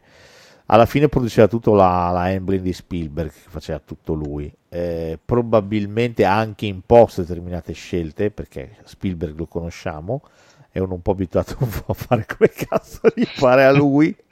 e il film eh, purtroppo paga questa roba. Poi forse Eh. eravamo un po' fuori tempo massimo, il film non ha avuto tutto sto gran successo, che forse invece un po' di più lo meritava, perché davvero gli episodi di Miller e di Coso e di Giordante sono veramente bellissimi, eh. Sono veramente bellissimi, sono quelli che si ricordano poi tutti quanti. Quello di Sono- Spielberg, perché io da una vita che non vedo sto film, io mi ricordo solo che ci sono i ricordi di mezzo, ma non mi ricordo un cazzo, non mi ricordo. Tanto è Sì, bello quell'episodio lì. Sì, loro, loro praticamente tornano bambini per una notte. Sì, tornano bambini, fa un po' cucun, fa un po', mi ricordo sta Sì, cosa qua. Sì, sì, che c'è lui che è una sorta di, di mezzo stregone che visita tutte le case di Però sì, ma vaffanculo, va. Era nel momento post ET, doveva digerire quella roba lì e allora era molto buonista il buon, Sì, sì, sì. il buon Steven. Va bene, eh, non c'è niente di male, però insomma, in mezzo a Eh, sta però roba sì, stonava. è l'episodio che stona di più nel, nel- nel film. È vero. Ma guarda, visto che stiamo parlando di sta cosa qua, faccio un piccolo jump, poi torno indietro dopo. Eh, ti cito Storie Incredibili, visto che Ah. c'entra Spielberg anche in Storie Incredibili. Fantastica, anche quello, quello, ecco, eh, quello l'ho apprezzato di più della nuova serie, forse di Ai confini della realtà. Peccato che anche quello non ha avuto tanta fortuna. Ma di fortuna ne, ave- ne ha avuta decisamente poco. Eh, veramente, veramente poco. Eh, tra l'altro nasce da, un- da una storia sportiva un po' strana, nel senso che eh, la Universal decide di produrre una, una serie chiamata Storie Incredibili, Amazing Stories. Eh, prova a tastare il polso di Spielberg. Spielberg è lui che, che dice: Sì, sì, sì, sì, facciamola, facciamola assolutamente. Anzi, è lui a portare eh, le idee. Ok, la Universal dice: Ok, noi te la produciamo, non c'è problema, fai quello che vuoi, puoi fare quello che ti pare. Un'unica, eh, c'è un'unica condizione: che tu mi giri tre episodi, fondamentalmente.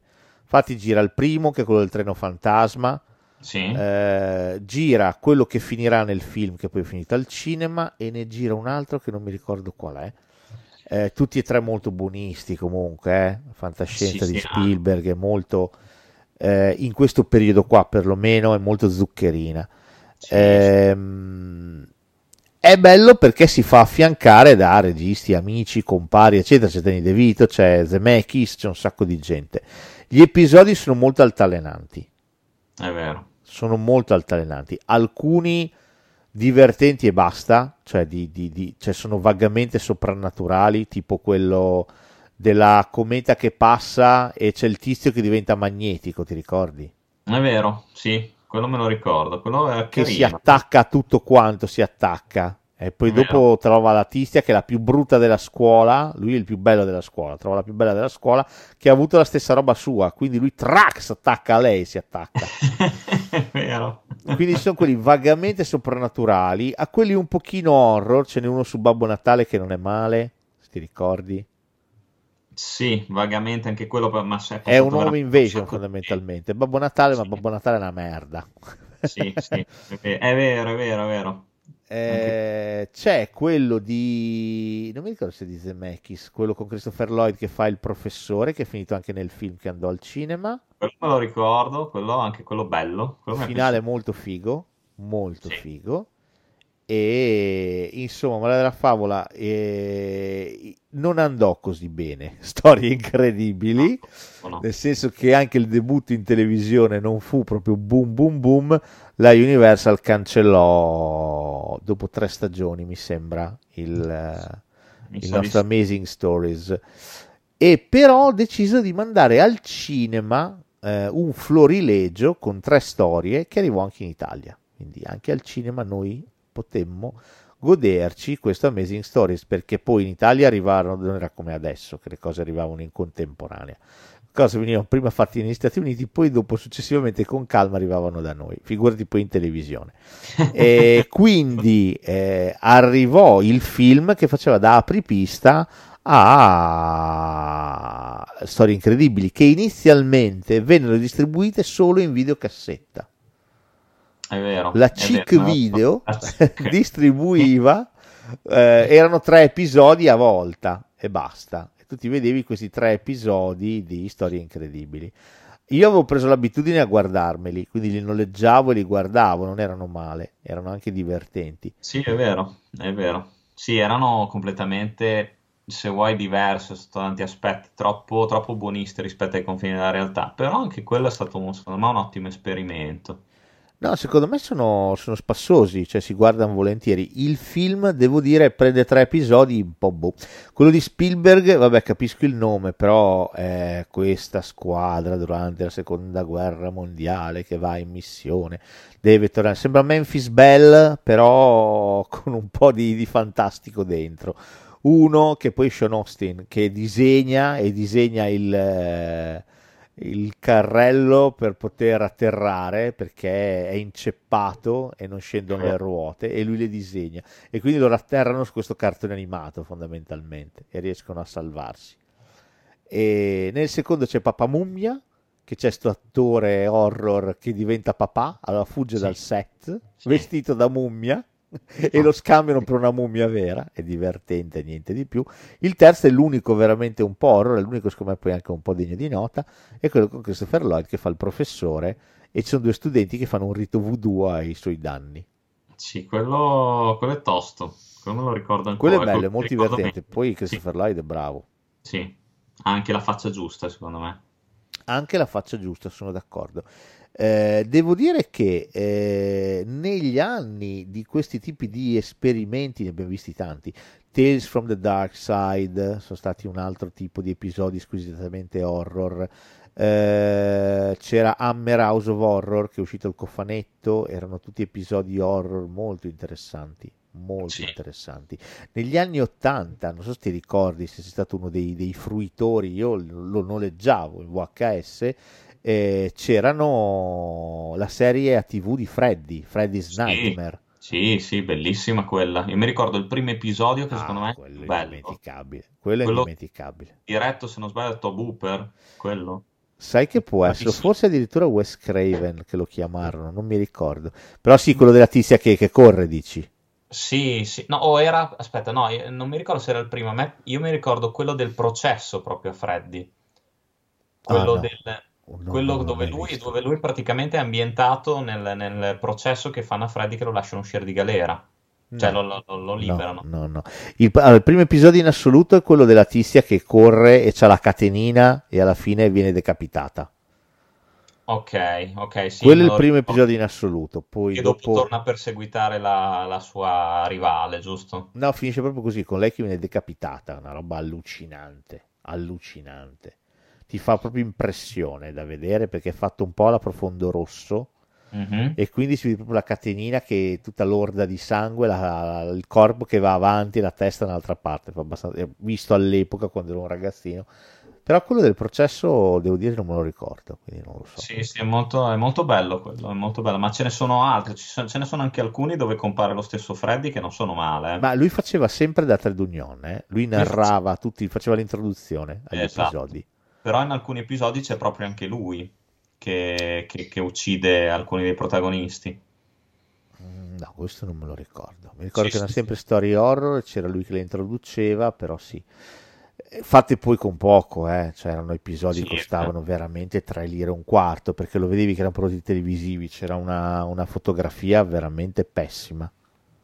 Sì, sì, sì, erano molto, molto da, di stampo televisivo, si vedeva, però erano comunque lo stesso piacevoli, anche perché poi cavalcavano l'onda del successo di, di Nightmare, quindi eh, c'era un merchandise, cioè, cioè, si parlava solo di quello ai tempi. E li, li vedevo, mi ricordo anche su delle reti locali, mi ricordo dove li davano, mi sembra su Telesanterno, possibile. Comunque li davano su reti locali. Ma guarda, eh, secondo me, tra l'altro, un periodo li abbiamo dati pure noi su 7 Gold. Ah, può essere, può essere. come davamo anche The Hanger, che era basato su Miriam si sveglia a mezzanotte con Terence Stamp che faceva da host e insomma sì, veramente era pieno zeppo di questi, eh, questi contenitori horror. Ecco, quello che posso dire è, è molto strano, ma veramente molto strano, a partire dai confini della realtà a tutti gli altri che abbiamo citato, che nessun servizio di streaming si è mai sognato di, di renderli disponibili. È vero.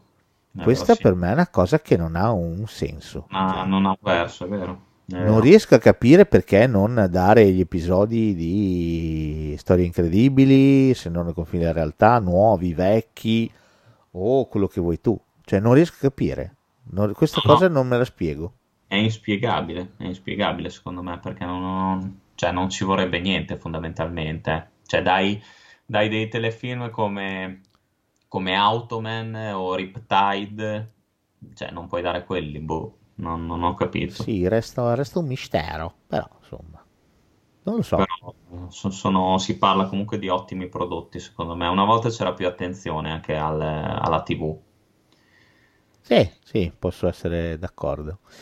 Posso essere d'accordo. Eh, oddio, è una cosa diversa, nel senso che eh, adesso la TV è diventata una cosa terribilmente seria. Sì, Gli episodi televisivi sembrano dei minifilm. Eh, fior d'attori si uccidono per andare a fare serie televisive, miniserie. Eh, ormai il cinema sembra che sia diventato di secondo piano perché tutti guardano solo serie tv che ripeto sono diventata una roba serissima, terribilmente seria.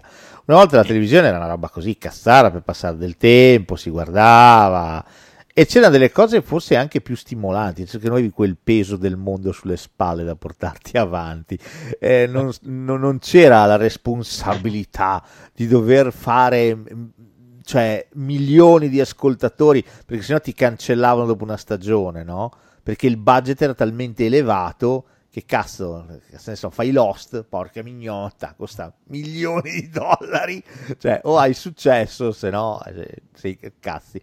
Nightmare, eh, Freddy's Nightmare che costava tre brustuli e un lupino, cioè che problema c'era? No, no, ma è vero. Poi secondo me adesso c'è anche c'è la stessa, si vede un po' di stessa contaminazione che c'è al cinema dei generi. Eh, una volta, secondo me, anche nelle serie TV erano più settoriali, cosa che secondo me non guastava. Non lo so, comunque insomma va da sé che insomma la TV è sicuramente molto cambiata e, e chi l'avrebbe mai detto? Si è, si è mangiata il cinema, ecco. Sì. Eh, purtroppo è così, per quanto si voglia negarlo, ma è così. Va bene, citiamo due film che hanno a che fare con i gatti. Ah, parto col primo che è l'immancabile L'occhio del gatto. Sì, è vero. Bellissimo anche questo.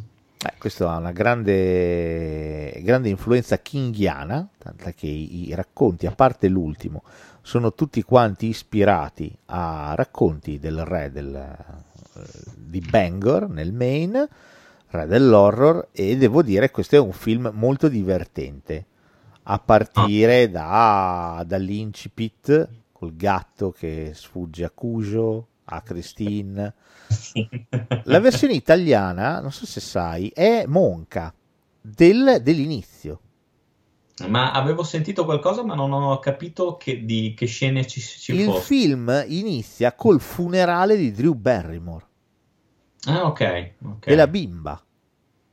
Ok. Dopo Che- il fantasma di, Bru- di Drew Barrymore chiede aiuto al generale.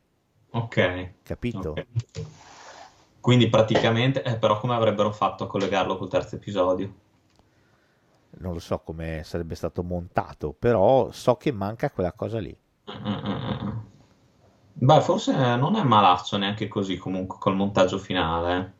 Cioè, più che avrebbe secondo me messo un po' di confusione. Non te lo so dire. Non lo so, però, però comunque, a parte che ti dico, secondo me il terzo episodio è quello più debole. Cioè, i primi due secondo me sono i miei. Vanno, vanno, personalmente vanno a scalare. Il primo è il più bello, poi c'è il secondo, poi c'è il terzo. Sì, forse vanno a scalare. Il primo con James Woods, Quitters Inc. è veramente bellissimo. Sì, sì, Poi c'è il cornicione esatto. E poi c'è quello però celeberrimo all'epoca quando uscì il film. eh, tutti volevano vedere il terzo episodio perché Sì. poi era quello con la creatura creata da Carlo Rambaldi, la bimba in ambasce che lotta contro questa creatura che nottetempo le viene a rubare il respiro, però arriva il gatto che ci pensa lui a combatterlo. Rivista adesso è un, favolo- è un favolozzo, niente di più. E hai ragione tu, i primi due episodi sono molto più ficcanti. All'epoca, chissà, probabilmente dovendo far leva su un episodio in particolare, si è scelto il terzo. Ma sai, ci sta anche perché poi all'epoca non dimentichiamoci che andavano per la maggiore eh, i- i- le creature, cioè c'erano i Gremlins, c'era c'era E.T., cioè c'erano tutti quei, quei film con tutte le creaturine, quindi secondo me la gente quando vedeva una di quei, di quei mostriciattoli subito catalizzava l'attenzione. Andava in brodo di giuggiole. Eh sì, secondo me sì. Sì, Secondo me sì, no, ma non, non- non- cioè, sicuramente è così, sicuramente. Devo dire, il primo episodio, quello di James Woods, secondo me è fantastico. Quest'uomo che deve smettere di fumare e si affida a questa Quitters Inc. che gli promette risultati garantiti. non è male. Assolutamente.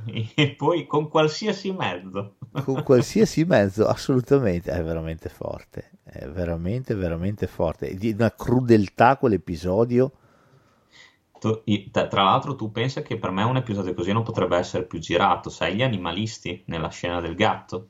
Ah, come minimo, ma poi in generale, cioè lui in continuazione stabacca, spaglia, semplicemente che fuma. Sì, sì, sì. Cioè adesso come adesso che, che non vedi più fumare nessuno in nessun film, non fuma più nessuno. Ha vinto la Quitters. Non fumano, non trombano, non fanno più È niente è vero. Fra l'altro nel primo episodio c'è anche lì Drew Barrymore che fa la figlia di James Woods, ti ricordi? Esatto, Quando lui la va a prendere a scuola. Comunque devo dire resta un film assolutamente godibile. Sono, sono d'accordo, anche perché comunque quelle trovate eh, che sono, che sono eccezionali, quel senso di surreale, un pochino vagamente di grottesco, anche nel secondo episodio che, che mi ha divertito. Tornando ai gatti, cosa mi dici dei delitti del gatto nero? Eh, sì, carino anche questo, un po' con qualche difettuccio, però carino. Sì, eh, questo è più divertente che horror se preferisci. A partire già dall'incipit, c'è questo bambino che è stato sequestrato da una strega che sta trovando la ricetta, sta cercando la ricetta per cucinarselo fondamentalmente. Lui per ingannare il tempo e soprattutto per guadagnare tempo le racconterà delle storie dell'orrore per eh, svagarla e intanto magari trovare una soluzione per salvarsi la pelle fondamentalmente. Eh, La strega è è Debbie Harry dei, bo- dei blondi, quindi insomma schifo non fa. Il bambino si mette a raccontare storie, la prima che c'è anche Julianne Moore protagonista, È e c'è vero, anche Steve Buscemi, se mi ricordo bene. è vero, è vero, È sì. abbastanza brutta, sembra una versione rifatta della cassa di Creepshow, più o meno. Anche Sì. lì c'è una reliquia. Vabbè, Eh, Non non mi è piaciuta tanto. La più bellina forse è quella dei Gargoyle. Sì, sì, delle due sì. Di tutti, di tutti gli, ep- gli episodi sì. Sicuramente è quello che ti, ti intrattiene di più. Quel Gargoyle non è male, il tizio che gli viene salvata la vita fondamentalmente e da una creatura eh, fantastica, no? un gargoyle appunto. E, però non dovrà mai dire a nessuno quello che è successo, quello che ha visto. È vero. E passano gli anni, il nostro si sposa, la stessa sera dell'aggressione, eh, lui incontra quella che diventerà l'amore della sua vita e ha dei bambini, vivono insieme, lui è talmente innamorato che si sente in dovere di raccontare alla moglie quello che, quello che ha vissuto la notte in cui l'ha conosciuta. Va da sé che lo capivano anche i muri. il gargoyle era la moglie. Esatto. Beh, il finale anche quello è, è bello, comunque fatto bene, quando lei vola via con, con i figli. Il finale è fatto molto dopo averlo ridotto, diciamo un po' così. Eh, però sì, è carino. Dai, è un filmino più divertente, non è troppo horror questo. Questo, se volete, potete farlo vedere anche ai ragazzi, ai più giovani, così. Per Halloween, perché no? A me ti dico, però non mi è dispiaciuto neanche quello, quello di coso, eh? quello, di, mm, quello del gatto proprio. Sì, sì, quello non è male. Ci sono delle scene. Quello abbastanza raccapricciante anche sul finale. Eh?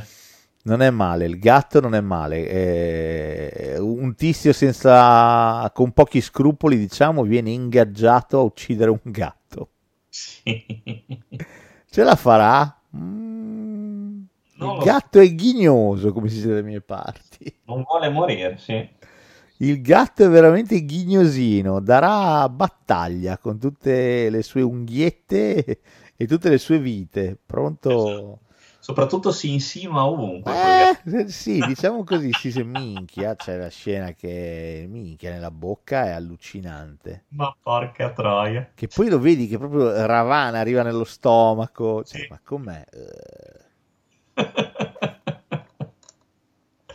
Ma quello mi è piaciuto, è fatto bene anche sì, quello. Sì, hai ragione, hai fatto bene a citarlo perché il secondo episodio, è vero, col gatto non è, non è affatto male. O oh, finora non ho ancora confuso i film e gli episodi, più, finora sono, sto battendo a segno, come si suol dire. Vedi? Oh, prossimo film. Il prossimo film unisce due, due maestri dell'horror, John Carpenter e Tob, Tob Hooper che per puro divertimento hanno deciso di fare un film ad episodi introdotto da John Carpenter che fa la colonna comica fondamentalmente, il guardiano della morgue eh, e si intitola Body Bags. Ah, fantastico questo film, poi è divertentissimo. Il primo episodio secondo me è il più bello, eh? mm. però anche gli altri due Diciamo forse, ecco, quello... Allora, aspetta, il terzo è quello che mi è piaciuto di meno. Il terzo è quello con Mark Hamill. Eh, ma è quello un po' più debole, secondo me. Il secondo è il più divertente, il primo è quello, se vuoi, più, più, più angosciante, perché ti tiene più lì. Beh, il primo che è diretto da John Landis, mi sembra. Mi. No, sì. da Carpenter forse. È il primo che è diretto da, da, Carpenter, può essere? Sì, il primo è diretto da Carpenter. Ok. Il primo deve essere diretto da Carpenter, è veramente bello, cioè veramente bello. La tizia che deve andare il, a dare il cambio in una stazione di servizio di notte a un altro tizio e lei è stata appena assunta e si sa che c'è un killer in giro. Esatto. No, non è vero, forse di John Landis forse di John Landis, anche perché c'è l'attore di Un lupo mannaro americano a Londra. Anche. È vero, è vero che c'è anche lui. C'è anche un lupo americano a Londra, quindi forse di John Landis. Eh, però è veramente, è veramente teso, quello fa veramente paura. No, invece avevi ragione, avevi ragione prima. Ah, è di Carpenter. Carpenter eh, sì, sì, perché sì, le atmosfere sono quelle di Carpenter.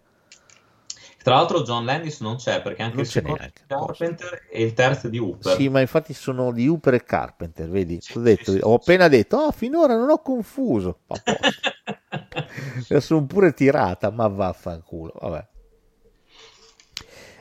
Il primo è fighissimo, con lei che poi dopo lotta senza quartiere con questo serial killer. Ed è anche carino vedere chi è, chi non è, perché è, è forte, perché lei riceve la visita di una serie di personaggi Esatto, e esatto. tutti sembrano poter essere il killer. È, è fatta bene questa cosa qua, è Sì, gestita sì. molto bene da Carpenter. L'unica cosa, sai cos'è? Che secondo me c'è quello che poi si rivelerà al killer che non dava adito a grossi dubbi perché c'ha una faccia da pazzo psicopatico. Sì, un po' è vero, sì, un po' è vero. Però gli altri hanno un atteggiamento sospetto, dai. Sì, è vero, sì. Quindi un po' il dubbio ti può venire. Il secondo è divertentissimo, Sì, seconda che divertente. c'è Stacy Kitsch Esatto. che ha un problema, sta perdendo i capelli e si sente poco macio. Allora, decide di rivolgersi a, un- a- a un'azienda che promette miracoli e di fatto soppa. Sì. Tra l'altro l'azienda comandata da David Warner. Esatto. David Warner, che questa puntata non l'avevo detto, era presente nella bottega che vendeva la morte, era il protagonista del primo episodio, quello dello specchio. È vero, è vero, sì. David Warner, tra l'altro, per me ha sempre avuto un volto inquietante in un modo. Cioè, mettevo un'angoscia a David Warner, dico la verità. Sì, tant'è che anche lui ha fatto sempre poi quei film. Sì, più o meno sì. Ha fatto il presagio, ha fatto tutti questi film un po', un po' inquietanti. Vabbè, tornando a noi, eh, azienda diretta da David Warner e, e niente, e Stacy va là e dice dai, i capelli, sì sì, ci, si fidi di noi. E niente, a sopra si trova con questa chioma lunga, fluente. Eh? Perfetto, tra l'altro è, permettimi, è ridicolo vedere Stacy Kitsch con questi È capelli. fantastico e fa morire da ridere. Lui con questa capigliatura che sembra un navajo, è bellissimo. eh. Si stima, si stima. Sì, sì, si stima, è tutto contento. Comincia a far sesso con essere proprio un oggetto sessuale, mentre prima, insomma, non era proprio il massimo. E poi iniziano a crescere un po' troppi, sti casto- sto- troppo sti cazzi capelli, perché gli escono anche dalle guance a un certo punto. e soprattutto non si riescono a tagliare. È vero. Tornerà a fare reclamo, ma è troppo tardi. Eh sì. C'è un motivo, sta succedendo qualche cosa. Questo lo trovate su YouTube anche questo, ma c'è anche su Amazon Prime, quindi che cazzo volete di più dalla vita. Eh, il terzo, quello con Mark Hamill, che praticamente ha un incidente, gli fanno un trapianto di occhio sì. e gli danno l'occhio di un serial killer e lui inizia a smattare. È il più classico del terzetto e devo Sì. dire anche quello un po' più pallosetto, col finale abbastanza telefonato. Sì. In mezzo le cornici di Carpenter fanno sbragare. Quando tira Sì. fuori da- dal cassetto della morgue la tizia con le tette rifatte. Ci sono delle cose molto divertenti. Tra l'altro c'è la sorpresina anche sul finale. Sì, c'è anche la sorpresa finale. E lì arriva anche Tob Hooper, arriva. È molto molto carino sto film, molto carino, divertente, gli episodi vanno via che è una bellezza, è veramente carino sto film. Anche questo non se l'è cagato quasi nessuno, perché non ha avuto così tanto. Io mi ricordo che lo recuperai proprio su videocassetta, non, non lo vidi neanche. Sì, ma perché- non uscì al cinema da noi, uscì direttamente in un video, Sì, sì, eh, infatti. purtroppo. Ma Purtroppo. guarda, noi sai, film ad episodi, mm, mm, mm, mm, Mai preso. eh, qui da noi andavano poco, ma poi sì, noi abbiamo sempre avuto una cultura del, del recupero horror molto vaga. E questi film a basso budget, comunque, io sono convinto che al di là dell'uscita in sé al cinema, eccetera, eh, abbiano funzionato molto bene magari nei circuiti notturni, quando facevano due o tre film la sera, uno dopo l'altro. Sono cose che si facevano anche qui tanto tempo fa, però tendevamo a farle, te- anche adesso si fanno, ma si tende a farlo con i classici, con i film d'essè, la notte horror, dell'horror a basso budget, e poi, e poi noi stiamo parlando comunque di film anche che sono nel loro piccolo anche abbastanza titolati, vero. cioè c'è dell'immondizia totale, eh, c'è proprio dei film ci sono che sono spazzatura vera, eppure andavano, facevano la notte con quella roba lì, facevano le sale che facevano 3-4 film uno dopo l'altro, che è lo stesso meccanismo che vanno poi ad omaggiare Rodriguez e il nostro amico Tarantino quando fanno Planet Terror e mm, Prova di morte. Prova di morte, certo. È vero. E perché inizialmente nasce dall'omaggio a quel cinema lì, a quelle sale lì. Sì. Eh, E quindi, infatti, loro inizialmente è uscito da noi in Italia diviso, ma loro inizialmente lo facevano uscire come un film unico, con anche i trailer in mezzo, finti, Esatto, girati da loro. Esatto. Insomma. Che tra l'altro uno dei trailer divenne anche Macete. Esattamente, uno divenne macete. Io avrei voluto vedere il film di Don't, mi sarebbe piaciuto. Sì. Ma anche quello, secondo me, di Rob Zombie, dei lupi mannari nazisti. Nazisti non è male, sì, non è male. Con cosa mi sembra, tra l'altro? Con eh, Nicolas Cage. Sì, sì, C'è sì. Nicolas Cage nel cast. Quindi sì, devo dire, trailer, sì. devo dire tanta roba, quindi insomma... Però sì, è una cosa che loro hanno sempre avuto. Qui da noi è affaticato da attecchire, non lo so. Boh, chissà. Qui un po' dell'horror ci ricordiamo solamente quando è Halloween e basta. Poi dopo il Sì. resto... fa, via, via chi se ne frega, è un genere che non interessa a nessuno. Vuoi mettere i film di accorsi? Va bene. Eh. Prossima pellicola, sto arrivando alla fine e, e poi mi dirai le bonus track perché finora nessuno mi ha detto l'avevo inserito, anch'io ci ho No, fino- pensato. finora sono tutti, sono tutti compresi in quelli che ho visto. Non c'è, sta- non c'è, non c'è una bonus track. Ah, cazzo, no, accidenti, quindi non ce l'hai una bonus track per me. Finora no, adesso ci stavo anche pensando, ma finora hai citato tutti quelli che comunque mi sono rimasti nel cuore che ho visto. Accidenti, vabbè. Oh, allora, in, in epoca più o meno recente, contemporaneamente all'uso ed abuso del maledetto POV, il point of view, di cui il buon Oren Peli che brucia all'inferno ha fatto una religione col suo paranormal activity di merda, eh, sono usciti, è uscito di tutto, rusco e brusco, eccetera, eccetera. Ora, il POV ha un senso se ha un senso, cioè nel senso se è fatto in modo per portare avanti la narrazione può avere un senso, altrimenti è un esercizio di stile e un escamotage per fare in modo che anche l'ultimo dei coglioni possa girare un film. Sì. Detto ciò, eh, si è inaugurato negli anni 2000 una serie di film ad episodi che ormai siamo arrivati, penso siamo arrivati, deve uscire tipo il quarto o il quinto capitolo addirittura. Eh, la serie si chiama VHS. Vero? Sì. Quello di cui mi andrebbe di parlare un pochino è il secondo capitolo, che secondo me attualmente tra quelli visti è il migliore. Ok, a me non era dispiaciuto neanche il primo, ti Non dirò. è male, però per me il secondo è ancora più bello. Ci sono gli ultimi due episodi del secondo che secondo me spaccano i culi. Ecco, lì eh, ti, ti chiedo un aiuto perché effettivamente li confondo tra i film. Figurati io che ne ho visti 128 in queste due settimane. Eh, allora, no, il, ehm, eh, allora, nel primo episodio c'è una ghost story fondamentalmente. C'è il tizio, eh, di- sembra un po' la storia di Mark Hamill. C'ha l'occhio, l'occhio vede delle robe che non ci sono, eccetera, eccetera. Ok. abbastanza dimenticabile. Il secondo episodio è molto carino perché è tutto girato con una GoPro Ok. e c'è un tizio che praticamente mentre lì in un bosco si fa i casti suoi che sta andando in mountain bike eh, subisce un attacco zombie. Ah, sì, sì, sì, sì, È molto carino quell'episodio. molto carino, sì, Anche quello- perché lui dopo diventerà zombie a sua volta. E quindi vediamo lo zombie in soggettiva con la GoPro. È vero, è vero.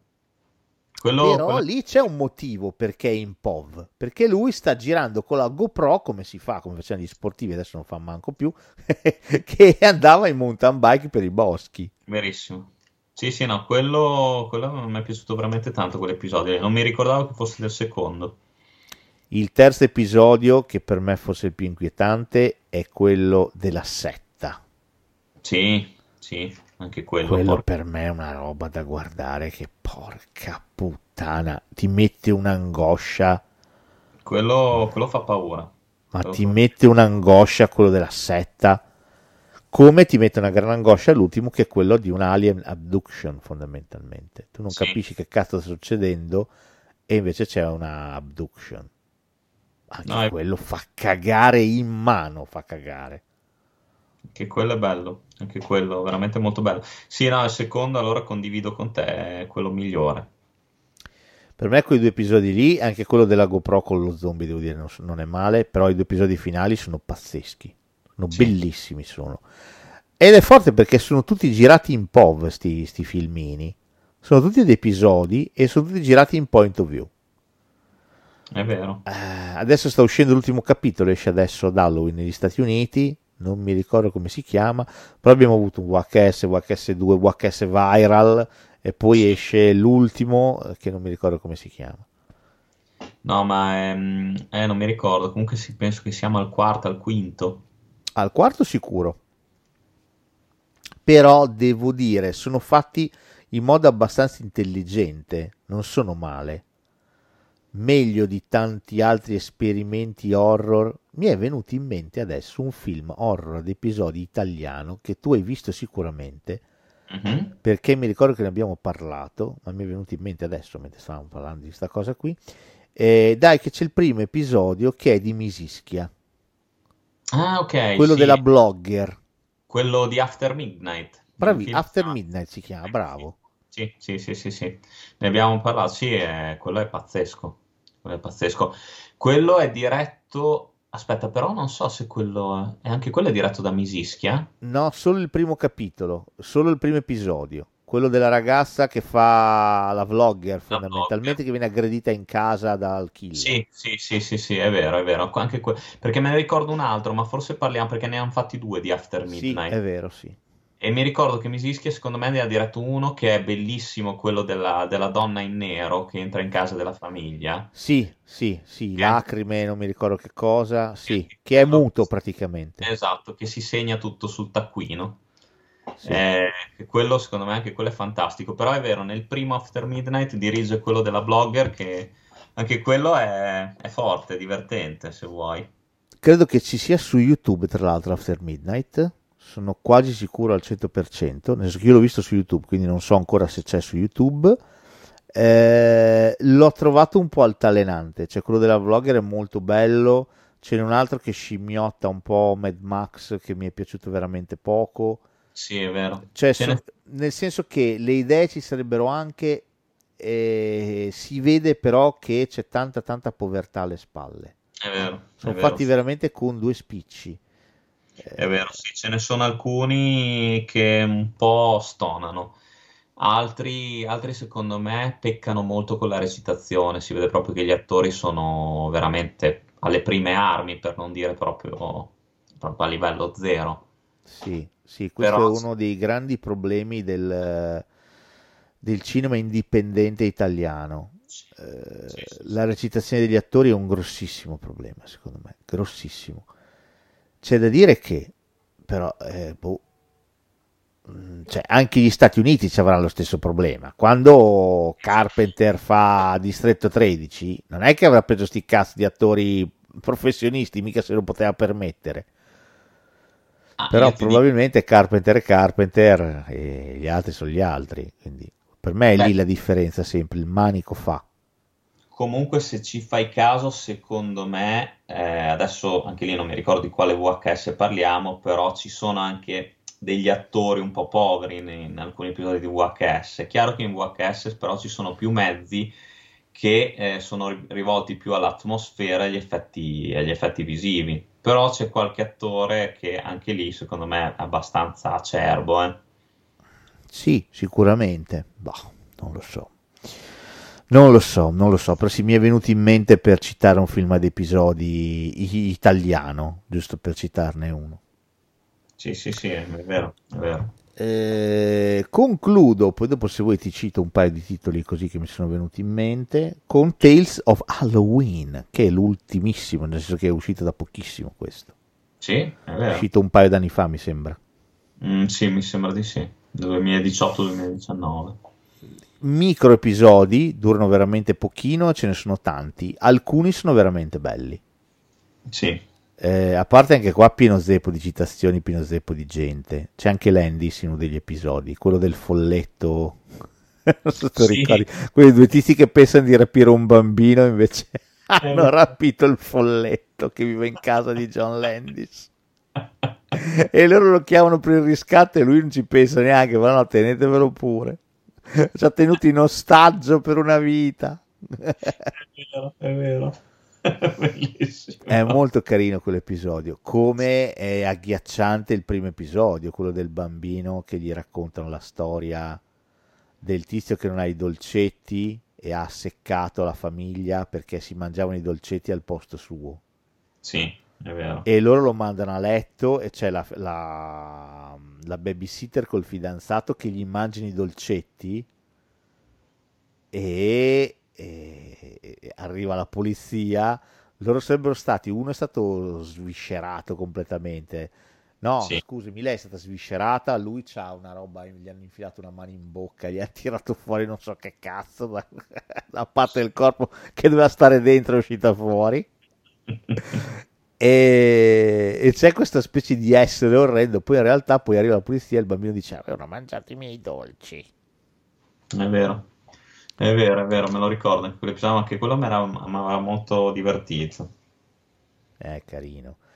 Eh, ci sono degli episodi molto carini. C'è quello del bimbo che gli fanno fare il dolcetto scherzetto vestito da diavolo e va Sì. a casa dal vecchietto e il vecchietto lo sequestra e fa mettere il suo costume a un vero diavoletto che tiene in casa che fa delle cose orribili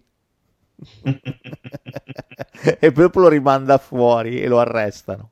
È vero, è vero. Oppure c'è la zucca, quella che prende vita, che è l'ultimo episodio, che si mangia quello che l'ha intagliata. Anche quello non è male. No, no, sono tutti carini quegli episodi. È vero, anche questo è passato molto in sordina, secondo me. Sì, è passato molto in sordina, eh, lo potete trovare sul canale della Midnight Factory o vi potete comprare il DVD se volete. E devo dire sono, sono molto bellini, sono semplici, ma al loro interno hanno delle, delle schegge di così un po' geniali, sono molto bellini, veramente molto. È vero, è vero.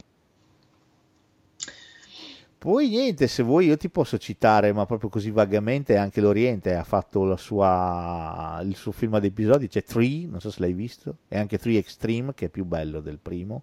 Questo non l'ho visto, ma sono Sì, arrivati, c'è Takashi Miike, arrivati da noi anche? sì, sono arrivati anche da noi in, in DVD ovviamente, eh, non sono male, il 3 Extreme non è, non è affatto male, non è solo una roba giappa, ma è Corea, Cina e Giappone, scusa Cina, Hong Kong, Corea e Giappone.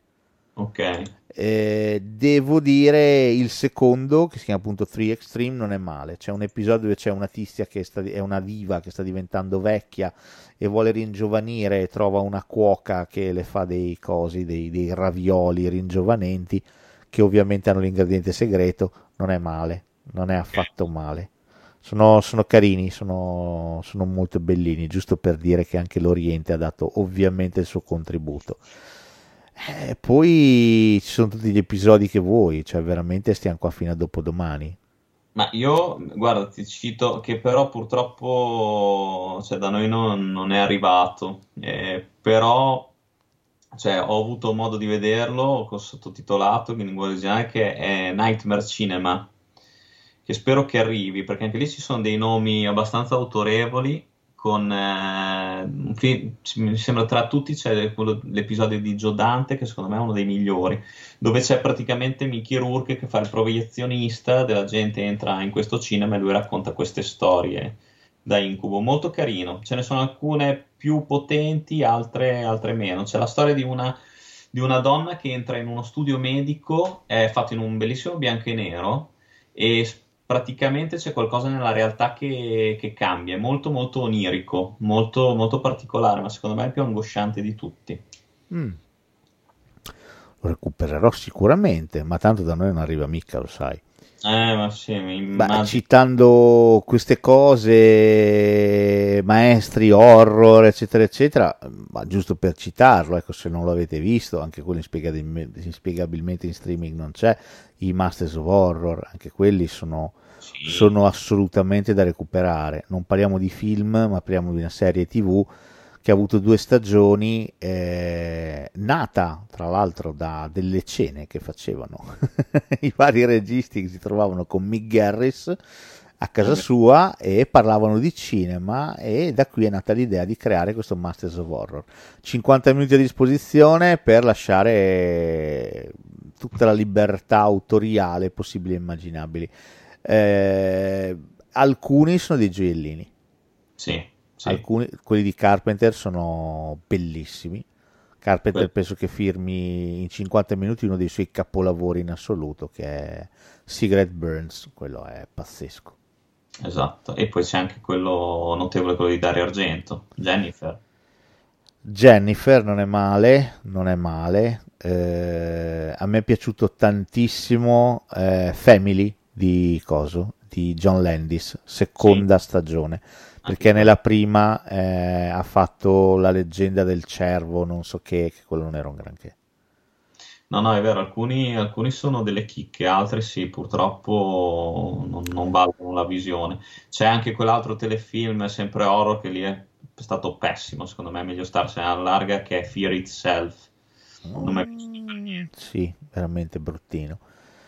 Eh, Gli esempi sono, sono tantissimi. Gli episodi horror, eh, chissà, forse perché è anche, sono anche molto belli, derivano da- dalle raccolte horror. I racconti brevi dell'orrore sono quanto di più stimolante e interessante eh, si, si possa leggere o si possa vedere. Di solito c'è il fulmine in cauda nel finale e l'episodio lavora splendidamente per, per portarti a quel climax lì. Quindi, insomma, devo dire, eh, sono, sono spassosissimi da guardare. Noi ve ne abbiamo citati alcuni. Mm, Se volete vedere un film vero, cosa, cosa possiamo dirvi? Io mi butterei sicuramente su qualcosa di Carpenter che non sbagliate mai. Assolutamente. E se invece volete vedere proprio un film a tema Halloween, che non sia il classico Halloween di, di Carpenter proprio, ecco andrei su, l'abbiamo già citato nei nostri discorsi, ma in questa stagione mi piace sempre tirarlo fuori, Halloween 3. Eh sì. Non è di Carpenter, non c'entra un cast con Michael Myers, è l'unico slegato completamente da Michael Esatto. Myers, però parla proprio di Halloween ed è un film completamente dimenticato, ma molto interessante e bastardissimo. È vero, è vero, cattivissimo, oltre misura. Quello può essere una buona scelta per il vostro Halloween, se volete un film, non a episodi. Altrimenti, ecco, noi per quest'anno vi, vi abbiamo raccontato un po' di, di cinema diverso. Ecco, Assolutamente, ed è stato molto, molto, molto piacevole. Piacevole o no, questo è stato. Va bene, ci sentiamo la prossima settimana con i soliti pregiudizi e vedremo di che cosa parlare. Forse chissà, una monografia da un po' che non ne facciamo. Perché no? Eh, perché no? Perché no? Perché no? Eh, detto ciò, detto ciò, davvero buon Halloween a tutti quanti. Buon Halloween a tutti, tanti Buoni dolci. santi e buoni morti. Ma ogni tanto anche degli scherzetti ci stanno bene, perché no? Sì, mi viene in mente sempre Tales of Halloween, eh, quel- quell'episodio pazzesco dove c'è il tizio che apre la porta e c'è la bambina che lo, accal- lo accoltella, lo sventra, ti ricordi? Sì. Poi dopo arrivano degli altri cini che fanno fuori tutti gli- i suoi ospiti.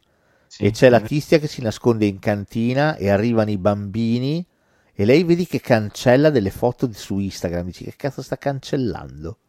E scopri che loro rapivano i bambini e li torturavano, a questa gli avevano tolto l'occhio Sì. per, per farsi le foto fighe di Halloween e gli Ecco. altri bambini amici suoi sono andati a liberarla. No, no, è bellissimo. E la bimba senza occhio con, la, con l'accetta in mano dice buon Halloween stronza veramente figo ecco così vi lasciamo con questo racconto horror Con ma cosa c'è di più bello dei racconti horror ma cosa c'è di più bello Niente, perché catturano veramente tutti. sono bellissimi perché sono contaminati con tutto con leggende urbane con qualsiasi cosa Sì, sì. e spesso e volentieri sono uno spasso da ascoltare perché ti tengono lì E poi mutano in continuazione. Quindi è bellissima anche questa cosa. Fatti, fateci caso, è impossibile non restare incollati a The Fog di Carpenter perché inizia proprio con un signore che davanti a un fuoco racconta una storia dell'orrore. Verissimo. E con questo vi diciamo davvero buon Halloween a tutti quanti.